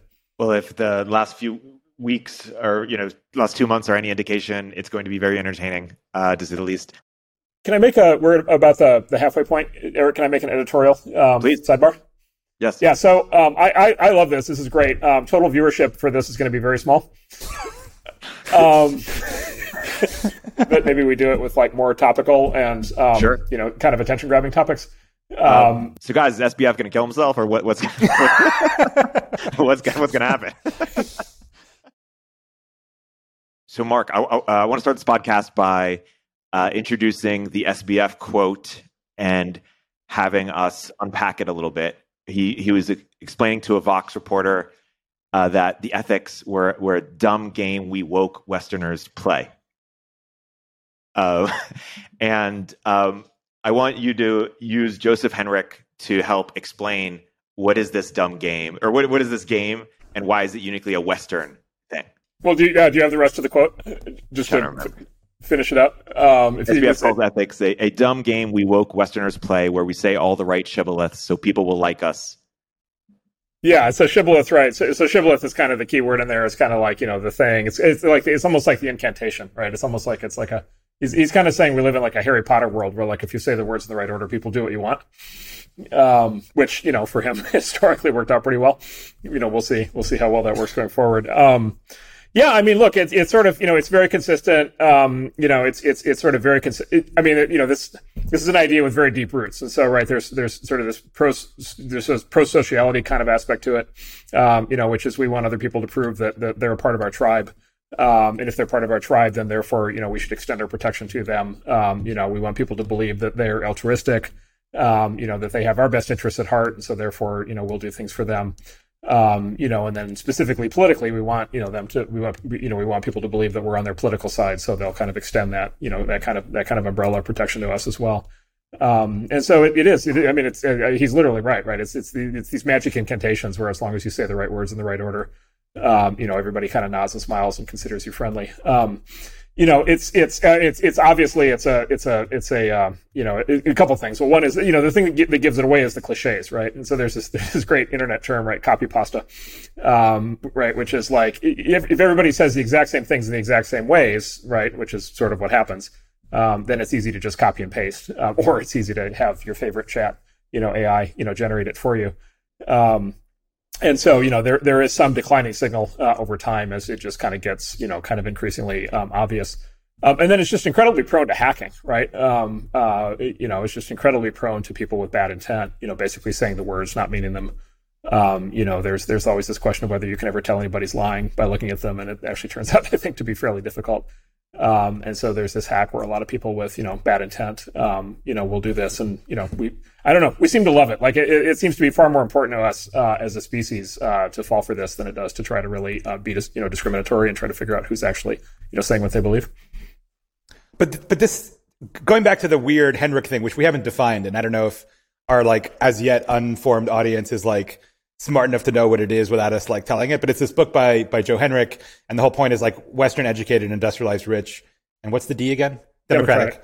Democratic. Um, and one of the unique things about weird is basically northern it's basically northern european protestant culture right is what it is right which has been exported through the anglo-saxon channel in a huge way and one of the novel things about weird is that it's willing to confer dignity to strangers, right? Like the fact that, which is fairly unusual, like we're so used to it, like fish in water, we don't see it. But the thought that we meet a total stranger in a high trust society and are willing to like share a parking spot or a public place or pay taxes for their welfare or whatever is kind of novel. Historically, that, that's not been the case, right? Although obviously the, the model is hugely successful.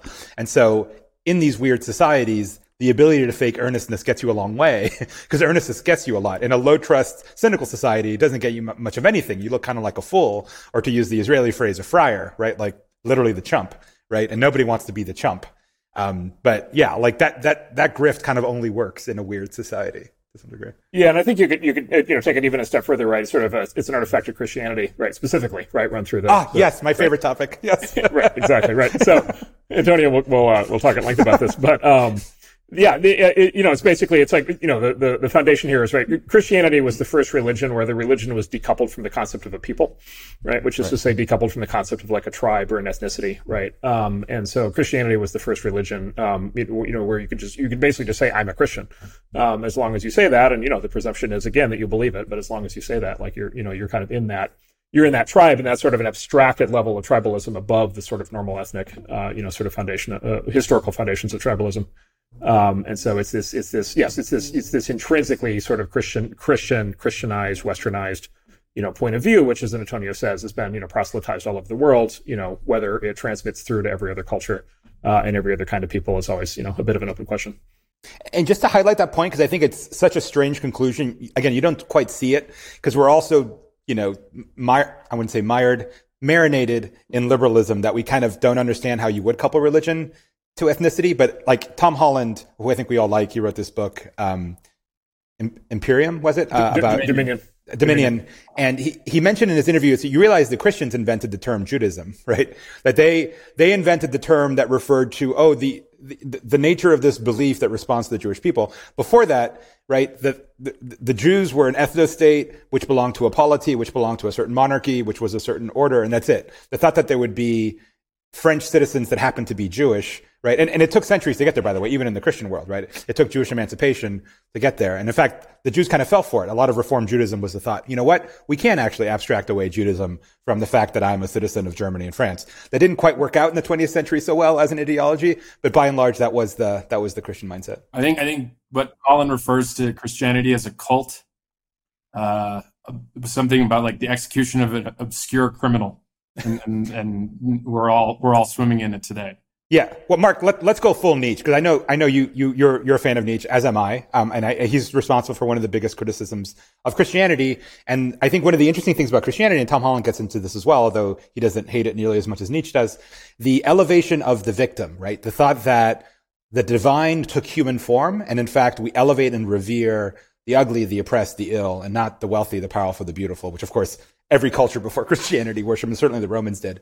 It's a strange, when you think about it, you, go, you walk into a church and what is hanging on the wall? Literally this image of a criminal getting tortured to death, right? And that, that is the figure of Godhead. That's, that's very unique and strange. We've gotten ourselves used to it because we all are weird people, right? In the, in the academic sense, but it, it is odd when you think about it. Yeah, all right. So what Nietzsche says, right, is that basically in the pre-Christian, in pre-Christian morality, and it was even so, you know, to extend, extend it further, pre-Jewish morality, um, you know, sort of Judeo-Christian morality, uh, in you know, in the original world, in the ancient world, um, basically the the the concepts of strong and weak were the same as the concepts of good and bad.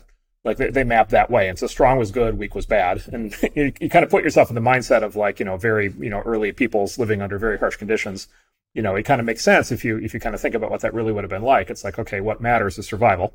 Um, okay, what you know, what matters for survival is being strong. Okay, so therefore, that which is strong is good. You know, what what what is the thing that gets you killed? Being weak. Therefore, anything that's weak is bad right? And so there was this there was this straight mapping of strength to goodness and, and, and weakness to uh, uh, to you know to moral badness.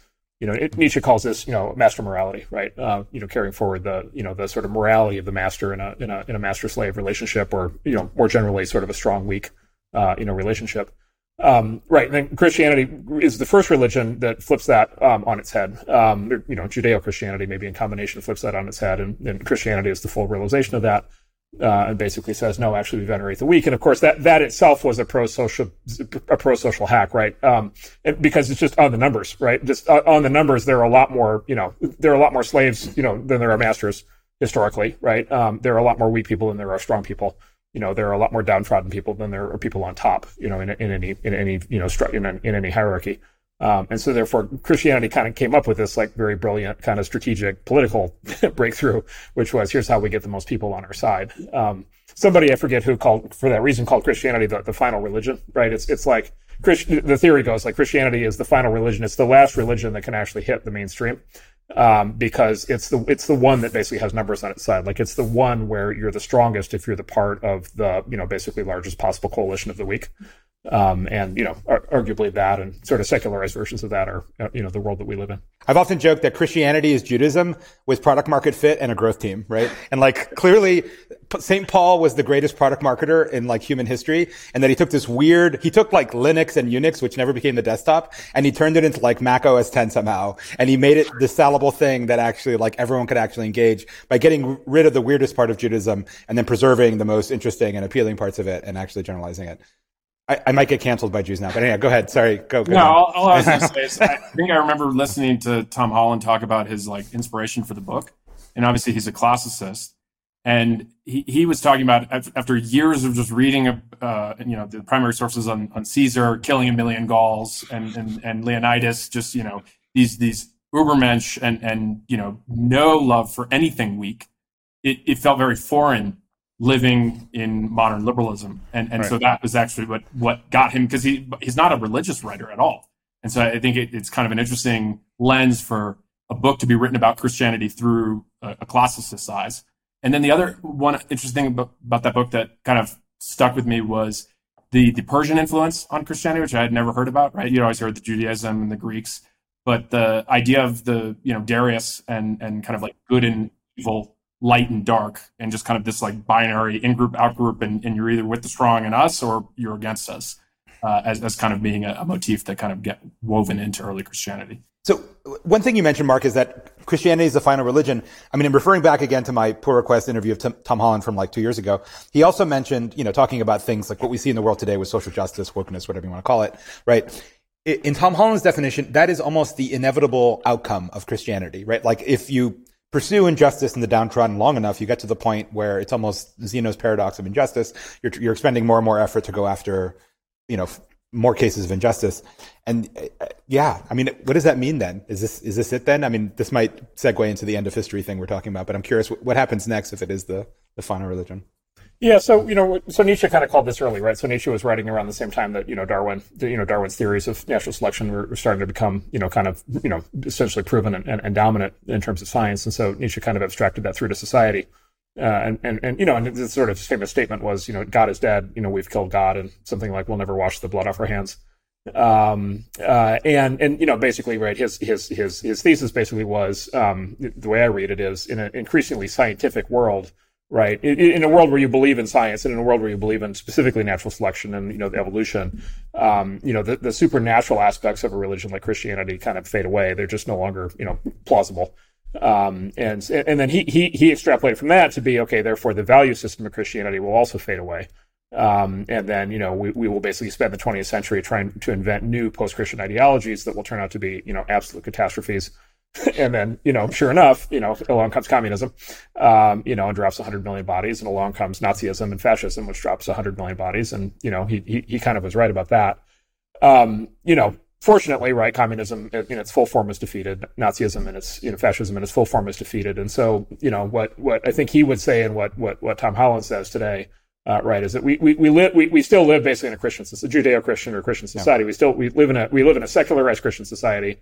Um, somebody made the point. It's like um, you know, it's like everybody. It's like it's you know everybody on their deathbed like prays to God, but like if the Pope like cuts his foot really badly on his like fancy slippers, he goes to the hospital, right? Like we're we're all kind of in this like weird like you know we're sort of Christian, we're sort of not Christian, we're you know we're we're, we're sort of this this sort of uh right you know sort of rationalist version of of, of in, uh, underlying idea or you know secular humanism kind of version of Christianity. Um, but you know, to Holland's point, like it, it's still it, it, it's still the Christian ethos, right? And, and so it basically it's still it's still it's the secularized version. We live in a world characterized by the secularized version of Christianity. We live in a world therefore characterized by what Nietzsche called slave morality, which is carrying forward the morality of the slave and the weak, um, you know, into into uh, into our daily lives. You know, even though we are, you know, at least you know, presumably, you know, these days far from either being slaves or from from being weak in the historical sense. Um, and so, you know, we, we, carry, we carry basically weakness forward as our, as our greatest uh, moral virtue. And then to your point, like we just, we keep firing on that impulse, right? And so we keep basically stretching. It's like, okay, I can't claim to be weak anymore because I don't have enough food. I can't claim to be weak anymore because I'm getting beaten by my, you know, my, my boss. I can't claim to be weak anymore because, you know, we, you know, passed, you know, civil rights legislation and so forth and so on. And so therefore I need to figure out new ways to either claim to be weak or I need to figure out new ways to claim to speak on behalf of the weak, and and and that's our you know obviously our, our dominant morality. Yeah, it's weird because if you look at a lot of like online debates, I mean, I, have had this debate with Rod Dreher, and it's weird if you look at like everyone is suffused with Christ as the central moral narrative to the West. And if you look at the actual debates, they're not debating the moral narrative. They're debating who to cast as Christ. That's the debate. Who do we actually put on the cross? And whether it be a person of this category, or in the case of Rod Dreher, who wrote a book about the priests under the Soviet Union, who obviously did suffer. Like at the end of the day, Rod Dreher and the woke left that he despises and rails against don't really disagree on the script. They just disagree on the casting to that script. That's the debate. Um, and we'll basically from that, right? We'll we'll basically we'll continue to come up with Christ-like victims. Like we, we as a right. society will continue to generate martyrs uh, we will we will continue we will continue to have sort of mass you know kind of so, sociological you know whatever you want to call it uh, phenomena breakdowns whatever right around martyrs um, you know we, we will continue to have these these sort of mass you know kind of elevated you know movements around around martyrdom um, and, and, basically that that will repeat over and over and over and over again because we're basically playing out that Christ narrative um, you know just because we because we, we quite literally don't know what else to do. And, and do we think that there are alternative ideologies today that are competing for that, or is it everything just some brand of Christianity, whether it's secular or religious?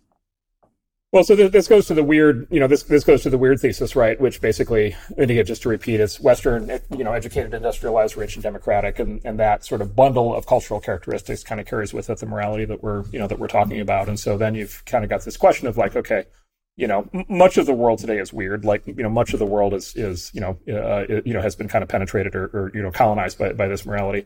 Not yet all of it, but like, you know, uh, American soft power, mass media, right? Uh, you know, and, you know, 100 years ago, 200 years ago, there were missionaries, right? That would go out and try to convert people to the, you know, to the weird morality of that time you know, today we have social media, you know, we have movies, right? We have music, um, you know, we have these, you know, amazing, you know, public figures, uh, whose voices get broadcast all around the world. Um, and so, you know, the, the proselytizing impulse of, of Christianity is, you know, seems to me to be alive and well. Um, and, you know, is, is, is being spread as aggressively as possible by sort of the modern version of missionaries.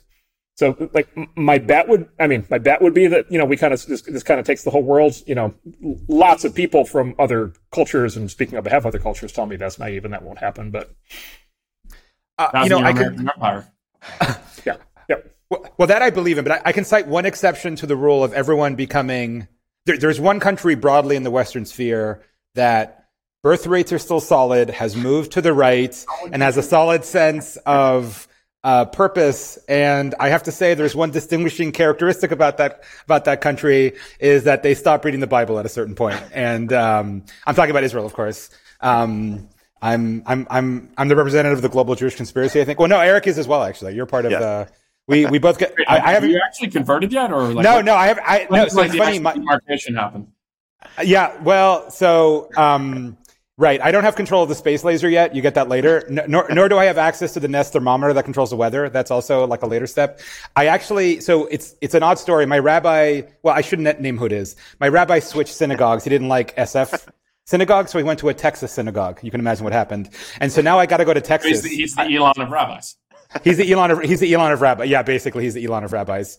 Um, and so I have to go to Texas to go into the mikvah. I have to, I have to get both circumcised and go into the mikvah. I'm not joking. Everyone can squirm at once now, um, and that's the actual transition process. That's that's. So that's, you're you're, you're going to do it? That I'm going to do it. I'm going to pull the trigger. That's when I get. That's when I get control of the space laser. Yeah, that's right. Yeah. Sorry, but, but sorry. I sorry to throw everything for a loop. We're talking about 1K. Um, you got the acronym wrong on the notes, Erik. Um, oh, what the circumcision thing? Yeah, sorry. Anyhow, I don't think you're supposed to talk about the notes. okay. Got, oh, yeah. The notes don't exist. What sorry. notes? This is all notes? just free fun. free This, fun. this is this, yeah. Sorry. Um, I got it. Yeah. Yeah, one K. there, you even I mean the Lindy man that that's uh that's a score point for Antonio anyways. We, we have a bit of a history there. I felt bad about that. Um, for those who don't understand, he was plagiarizing my Substack, and I complained. And I don't know where he is now, but I think he is right. Can you define what it is, Erik? What the what the the acronym? One, thousand year American Empire. Is that it? Yeah. No, one K Y A E. I think is what it is. One K Y E. Um, yeah, and so what makes like to Dan's question, like, well, I guess to zoom out i- is interesting. I read a op-ed uh, in the New York Times by Michelle Goldberg lamenting that TV shows as of late don't have enough politics in them. Um, basically, basically, okay. Has she watched White Lotus? Yeah, exa- that's what she's referring to. She's like, um, you know, the the the, the misogynistic guys don't get the, they, like they end up fine. Um, And you know, Marc went on this uh, podcast, Richard Hanania, talking about TV shows, and and Marc was saying that there aren't any like Nietzschean heroes in in, in TV shows. Like you're, you're only allowed to have certain morality tales, but perhaps perhaps it's diversifying. So uh, yeah, so should we start with should we start with that and then come back to one KYE? Yes. Yeah, so so so basically, yeah, so so okay, so the dominant morality of the time is you know is is, is slave morality, right? Um, uh, which, which which which we talked about, and so like every story basically that wants to get told is kind of the you know the the victim story, and you know, at, and at some point the victim stories get old. Like at some point, especially as a form of entertainment, like the victim so- stories are you know sad and you know kind of you know. By, by the way, you know, there's whole sections of like you know pop literature that basically are these victim stories, right? Every once in a while there'll be this you know, there'll be some best-selling author or something who has some life story of just like complete degradation and, and, and shame and, you know, writes a best-selling book and everybody feels terrible. And then it turns out, you know, they made the whole thing up. Right. Um, and so, you know, you know, there, there is that kind of entertainment if you want it. Um, uh, you know, there is, you know, kind of a, a, a form of entertainment that's like much more fun to actually watch, which is more of a, of a, you know, sort of a, of a, of a hero narrative. Um, you know, the, the, the hero negative, the hero narrative, though, always, you know, kind of c- runs the risk of coming across as cloying right? And so it's like, okay, this is like a wonderful person doing wonderful things. Okay, at some point that that's kind of dull. Um, and then so, so so that's led to the rise in the last you know 20 years or so on TV of the sort of anti-hero narrative, right? And so the you know the Tony Soprano, the Walter White, the Don Draper, um, you know, um, all, you know, all, all, all of these examples. And so it's like a guy who is, you know, or a woman who's kind of, you know, morally bad, but like really fun, interesting to watch, um, you know, doing like, you know, basically big and interesting things. Um, and then there's there's there's always this like conflict as you're watching the show, which is like, okay, am I supposed to be identifying with this person? Am I supposed to be cheering for this person? Am I, am I supposed to be, you know, condemning this person? Um, and so, uh, you know, like, you know, Walter, it's like Breaking Bad, like Walter White is like a great example. Like, he's, he's clearly the protagonist of the show. You know, he, he is, uh, you know, obviously a, by modern morality standards, a horrible person, right? Doing horrible things in the world. Um, you know, but yet he's this dynamic driving force, right? Trying to build a drug empire and you, you kind of find yourself cheering him on.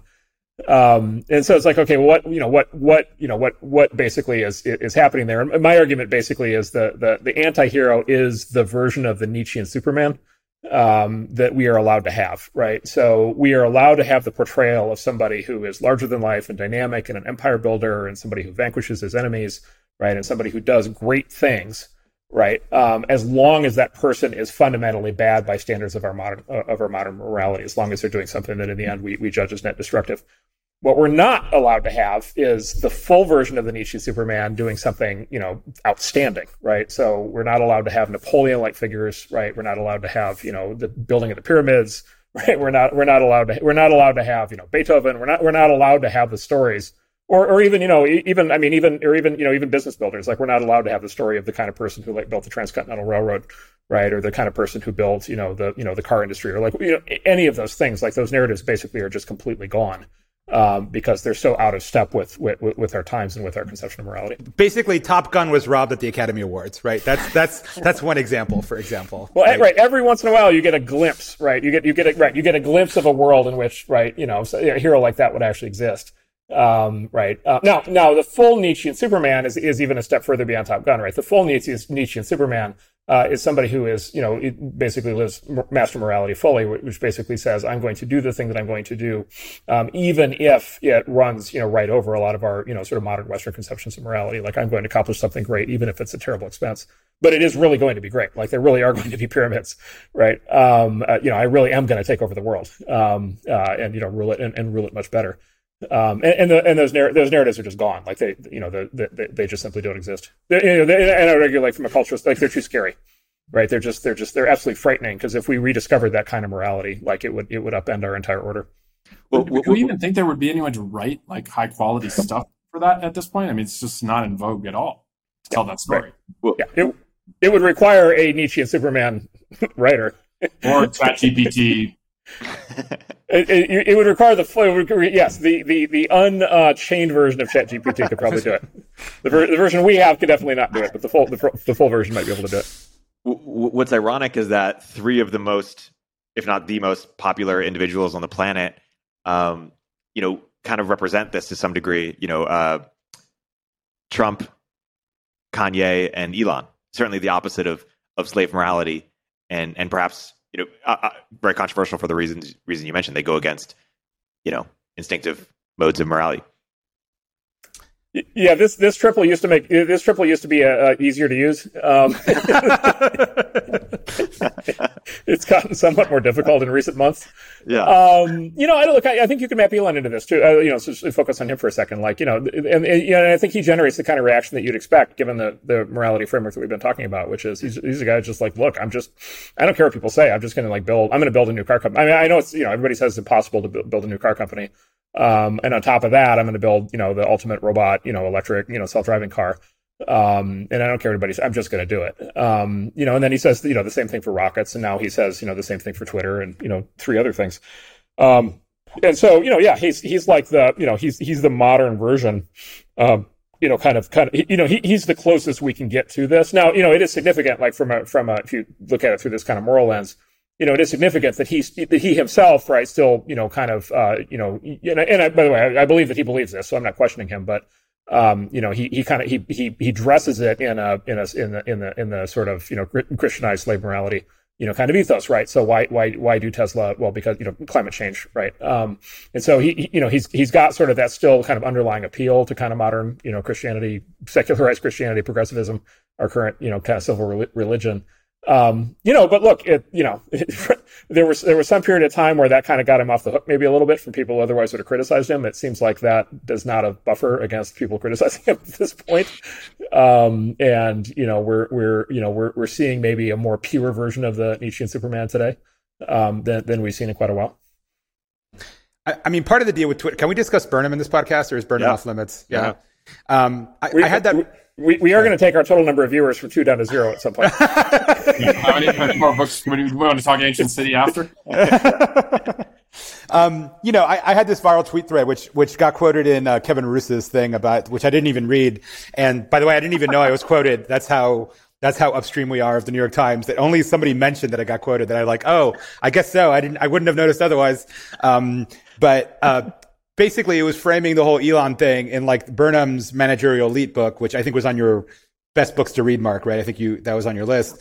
Um, it's worth noting Burnham was a former Trotskyite who went conservative somewhere in there. And he wrote this interesting book, which, uh, the whole, the whole point is about the rise of the PMC, which is a professional managerial class. Lasch wrote about it. Michael Linds has written about it. It's not a new concept, but I sort of framed the whole Elon thing as the, the weird thing about the Burnham thesis, right, is that traditionally under Marxism or like bourgeois capitalism, the, the owners and the bourgeois, the enemy of the people were the same person, right? But the decoupling that's happened is that capital and the PMC are not necessarily the same people with the same interests, right? It's why you can see sort of weird social, you know, woke revolts at companies against management. And it's, but, you know, it's not actually somebody working in a coal mine, right? It's somebody who's like the middle management at these companies who demands a different political agenda than the founding class would actually want. I think Coinbase is another good example in which Brian Armstrong just said, well, uh, we're just not gonna we're just not gonna discuss this at work, and if you don't like it, there's the door. Um, and Elon has basically come in and basically fired a lot of the PMC, and I, I think he he put into very sharp relief the fact that the Elons of the world and their interests are not necessarily those of the L5 engineer or product manager who works for him, right? Um, let alone like George Hotz showing up for a month and, and like it was just like that that is, is incompatible with the PMC right. operating procedures, you know, process right. procedures. Right. Yeah, it's, well, it's worth noting like how much we live in the world that Burnham described, this sort of PMC, this managerial class, right? So right. take you know take a, take a really big company, you know maybe a big search engine company starts with a G. Um, you know the, the, Burnham thesis, right, is you know ownership is dispersed, right, and so you know who owns Google? The answer is you know a million people, including probably you know all of us in some account somewhere, um, you know retirement accounts, 401ks, index funds. Um, you know, not, by the way, you know, Google still has the you know nominal founder control, although you know in practice that doesn't seem to really factor factor into much anymore. The, those guys seem pretty pretty tuned out. So, so it's, it's it's become more like a you know more like a more like a normal company, and so so ownership is dispersed, and then and then right there's a management class, uh, a PMC managerial class at Google uh, of you know basically hired executives um, who run who run the company on and and, and it's a it's, this is a classic Burnham formulation of you've got a dispersed base of owners um, and then you've got a concentrated group of managers. Um, and so, of course, the managers are dominant right over the owners, which is the reverse of, of, of what you would think from, from the economics. Um, and so you've got this PMC managerial class of managers at Google. You also, there, you also, however, this is very important. You also have that same class of shareholders, right? So you have, you know, Larry Fink is kind of the living embodiment of this, but there are many others. You, you've got these large scale um, you know, asset management firms that aggregate up lots of individual shareholders. And then those asset management firms like BlackRock and others, right, are controlled by a certain class of man- a certain class of again manager. Um, and that manager basically has the ability to speak, you know, uh, in terms of policy on, on behalf of this this distributed base of owners. Um, and so you've, you've got this. It, the, the, modern kind of fortune 500 company is you've got basically the PMC in charge at the manager at the manager level of the company, but also at the shareholder level right? So you've actually got this like sandwich um, of, of, of, of, managerialism, sort of abstracted managerialism, and therefore principal agent problems. Um, you know, kind of running running these companies, and so and, and, that's why these companies kind of you know do do do all the things um, that they do. You know, to, to, your point, like Elon is the throwback. Like in, in, in Burnham's framework, Elon is the throwback. He's the he's the throwback to the pre-managerial, what what Burnham would call the, the bourgeois capitalist, which is to say the owner who actually runs the company. And you know, with Twitter, that's like definitely the case. Like he literally owns the company. It's it's just him.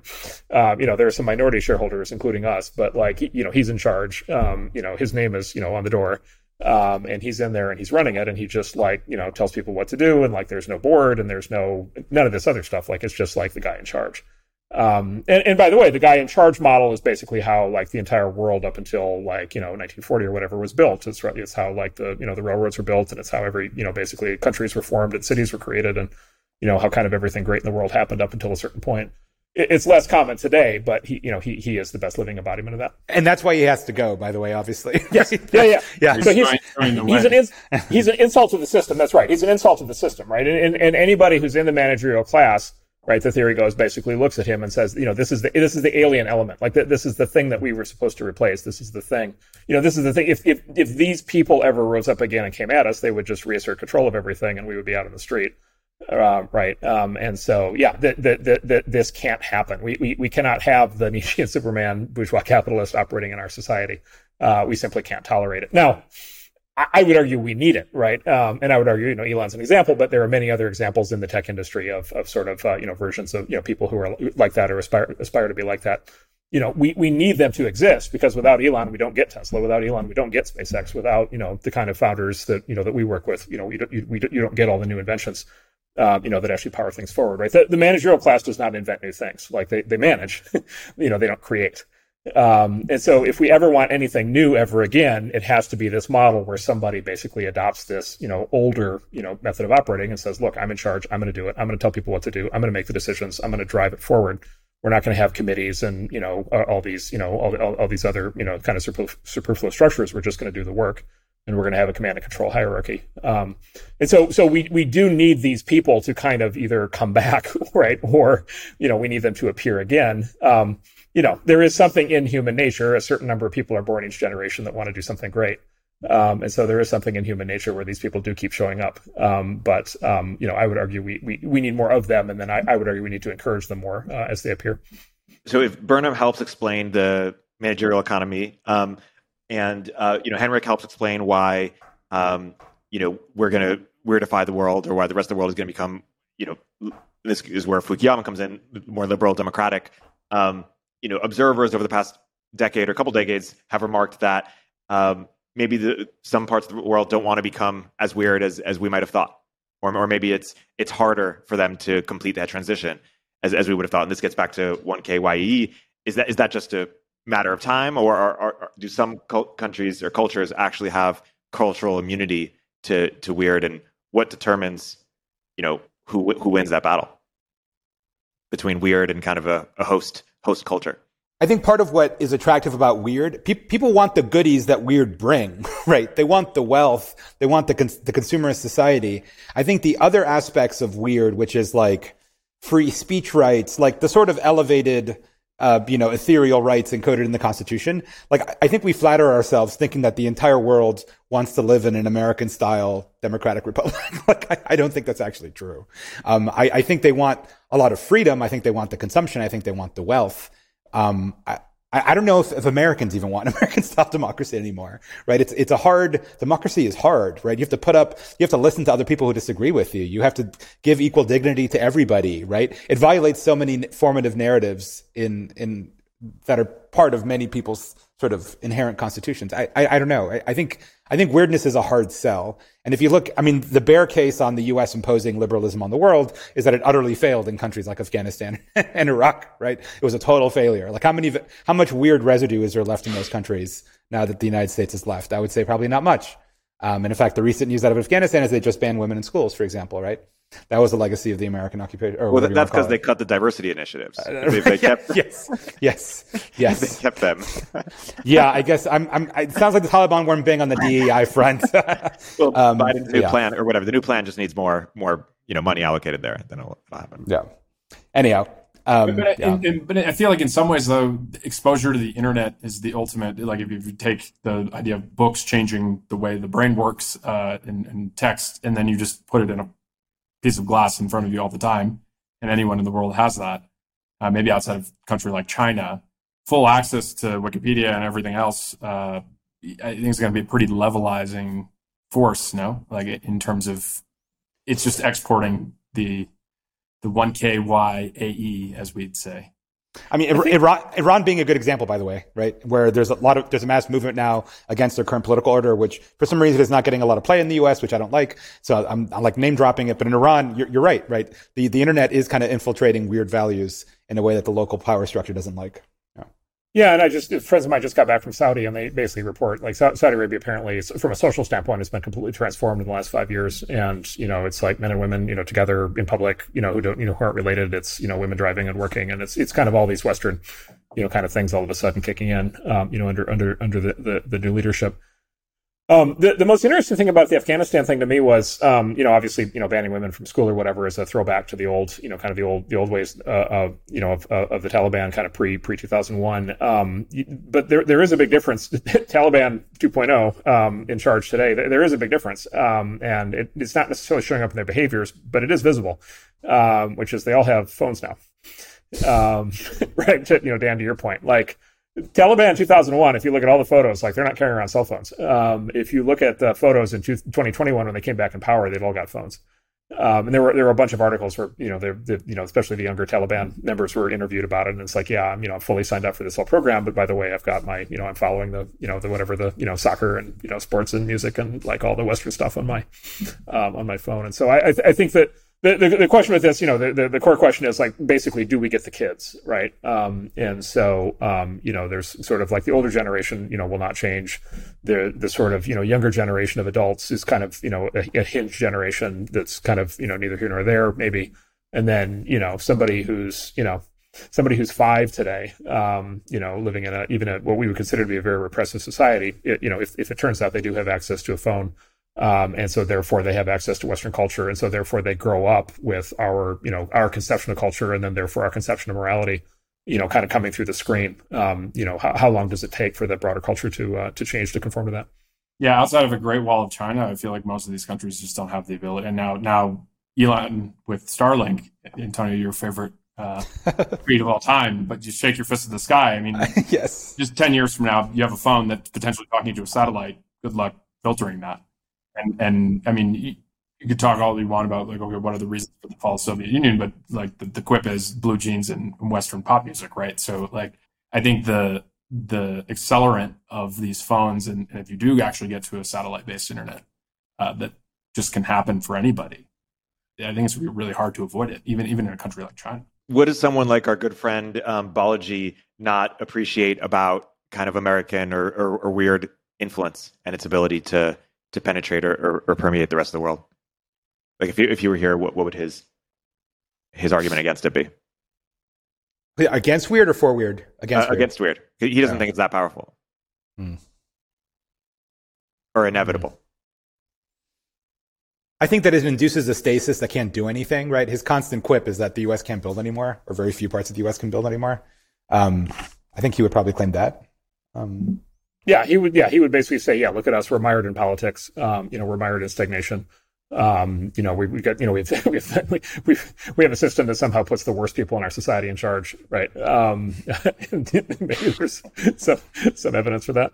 Um, and so, uh, you know, right, his, you know, his hero, who are his heroes? Like, you know, um, uh, Lee Kuan Yew, right, uh, as an example, right? So, um, uh, you know, we, we, you know, what we, you know, properly run society would, would prize excellence, um, and would prize, you know, education and would, would, would prize achievement. Um, and I, I, don't know that he would use Nietzschean phrasing, but he, you know, he would he would lean much harder into this kind of master morality, um, you know, kind of thing. And he would he would find, you know, he finds Western society very, um, you know, very lacking. Uh, and by the way, you know, he's he's a good friend of all of ours, and he's a super genius, and yep. everybody should read his book. The you know the, the the kind of biggest disagreement he and I always have is that um, you know his his arguments on this are, are precisely American, right? Like, yes, right. Like he, he, he has the, you know, what, what is, what is, what is, you know, maybe the ultimate cultural hall, hallmark of Americanism is it's, it's self-criticism, right? It's, it's this, you know, constant self-critical, you know, kind of thing about how terrible our society is and about how terrible our politics are and about how terrible our culture is and how terrible, you know, and how, you know, just like awful everything is.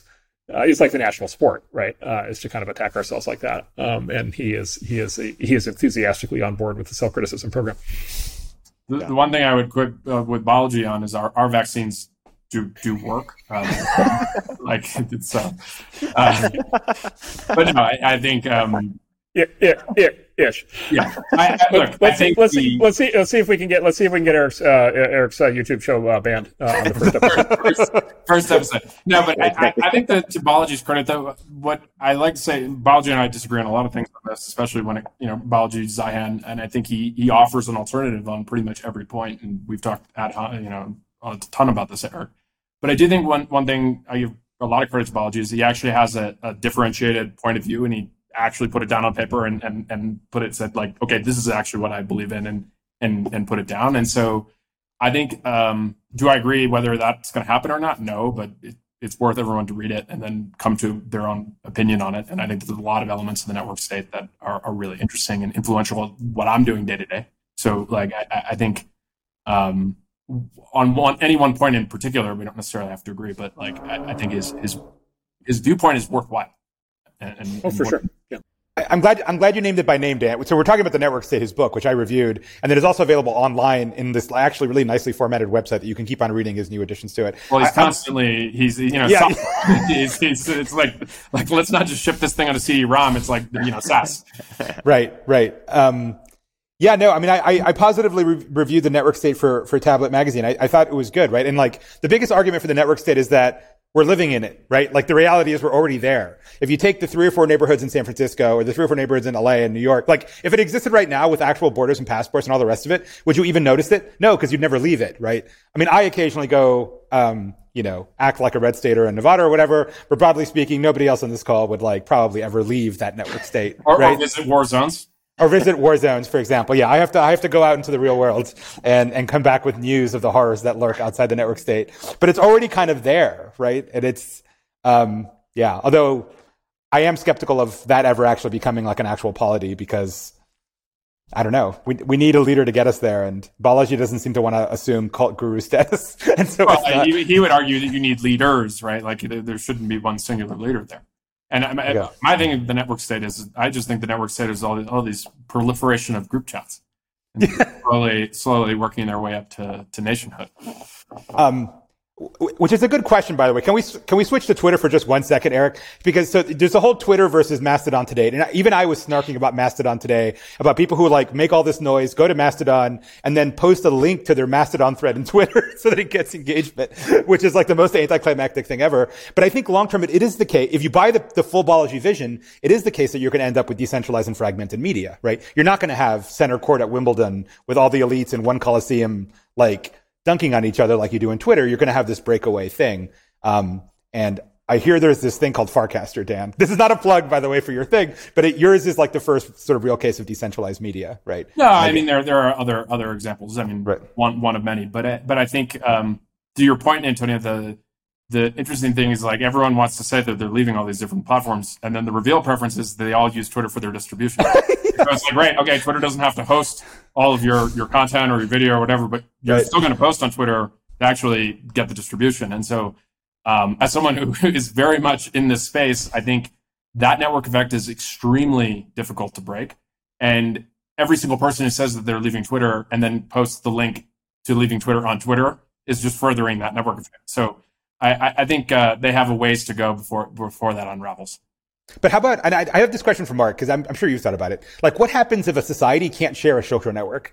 Can they share a government? Can they share a nation? Like, what happens next? Because if, you know, if our social networks actually define our intellectual lives, the, like, at some point, our intellectual and cultural lives, we've had this conversation before, right? The uncoupling of information from how stuff moves around the world, right? Led to the fact that, like, our narratives don't follow the linguistic and political borders that define our political reality, right? We've, we've turned it around, right? Like, we, we, we act in groups that have nothing to do, like, we're all in different cities I imagine, right? What happens when, when that, when we maximize that? And the, the people that we talk to and, and, and, and talk with have, have no shared political structure around them. What, what comes next?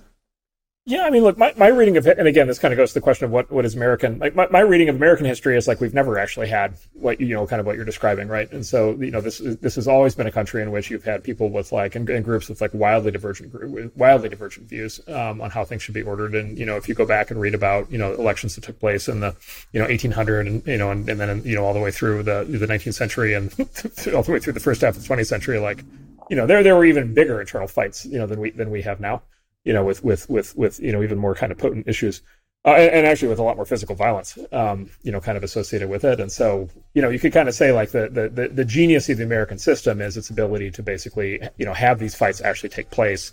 Um, you know, they they did metastasize into full civil war once, you know, which was a big deal. But you know, it, it, you know it happened once. It, it got put to bed. It, it hasn't happened again since you know since you know 150 plus years. Um, and so, you know, the, the, the, ultimate defense of the American system is is we can be fractious. Like the the, the system actually lets us be fractious and, and lets the republic hold together. Um, you know, look, the you know the, the obvious again the, the obvious counter argument to that is the Balaji argument, which is yeah, you're just mired in conflict all the time. You're not getting anything done. You know, the my, my biggest defense of the American system would be that it's it's sort of it, it's it's it's consistent with the, the process of evolution, right? So um, we, we can evolve, uh, you know, this the same way that, that that life evolves because we can actually have the fight right? We can actually have the, the conflict. We can actually have the argument, um, and we can actually, you know, lit- litigate it all the way out, and we can see, you know, whose ideas, you know, who, whose ideas make it and whose ideas get incorporated, and and that, you know, basically progress happens through evolution. Evolution happens through conflict, um, and we as a society are are very very good generally uh, we're very good at having a high level of conflict without the whole thing falling apart. Yeah, I mean that's the kind of argument to Balaji, right? That end of the day, liberal democracy actually just like lasts longer, right? Like the U.S. is actually chided for being so young, but actually it's not. American institutions are way older than American ones. Spanish democracy is younger than me. Um, Italy and Germany were unified after the state of Florida existed, right? We've actually had very long, long-lasting institutions, right? The longest experiment in democracy is the United States, and I think it's precisely what what you're hinting at, Marc, right? Which is that we can actually evolve to things the, the counter counter argument to that though is like yes in the past we had things like utah right which is basically run like a theocracy until relatively recently was this weird mormon experiment. But what we're having now i just read this book called i think i don't think i've ever mentioned it revolutions a very short introduction by jack goldstone.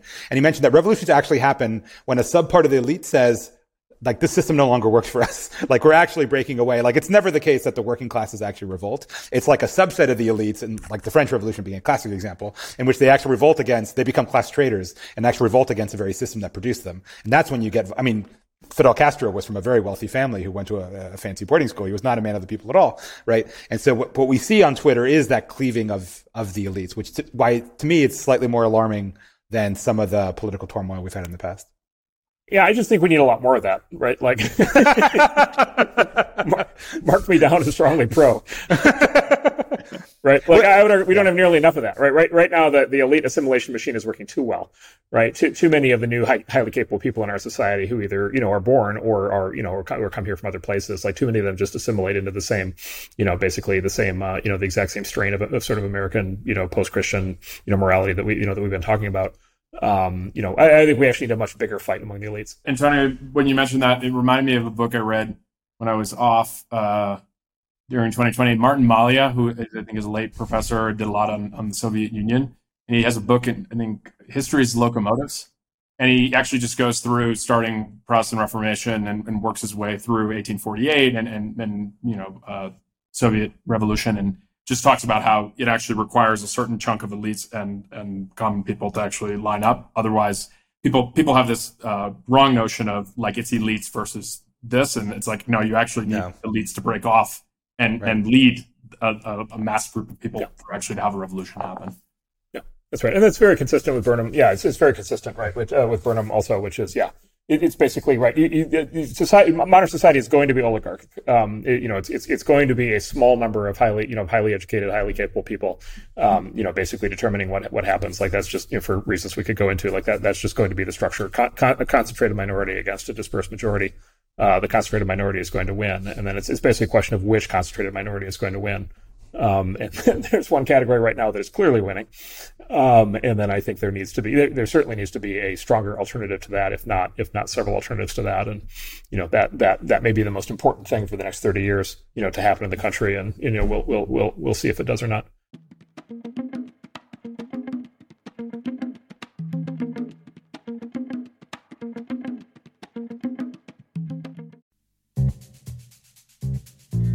Hey everyone, Erik here. At Turpentine, we're building the first media outlet for tech people by tech people. We're the network behind the show you're listening to right now. We have a slate of hit shows across a range of topics and industries, from our AI and investing cluster of podcasts to shows that drive the conversation in tech with the most interesting thinkers, founders, investors, and influencers, like Econ 102 with Noah Smith.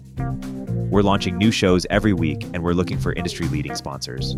If you think that might be you and your company, email me at ericaturpentine.co. That's E R I K at turpentine.co, and let's partner together.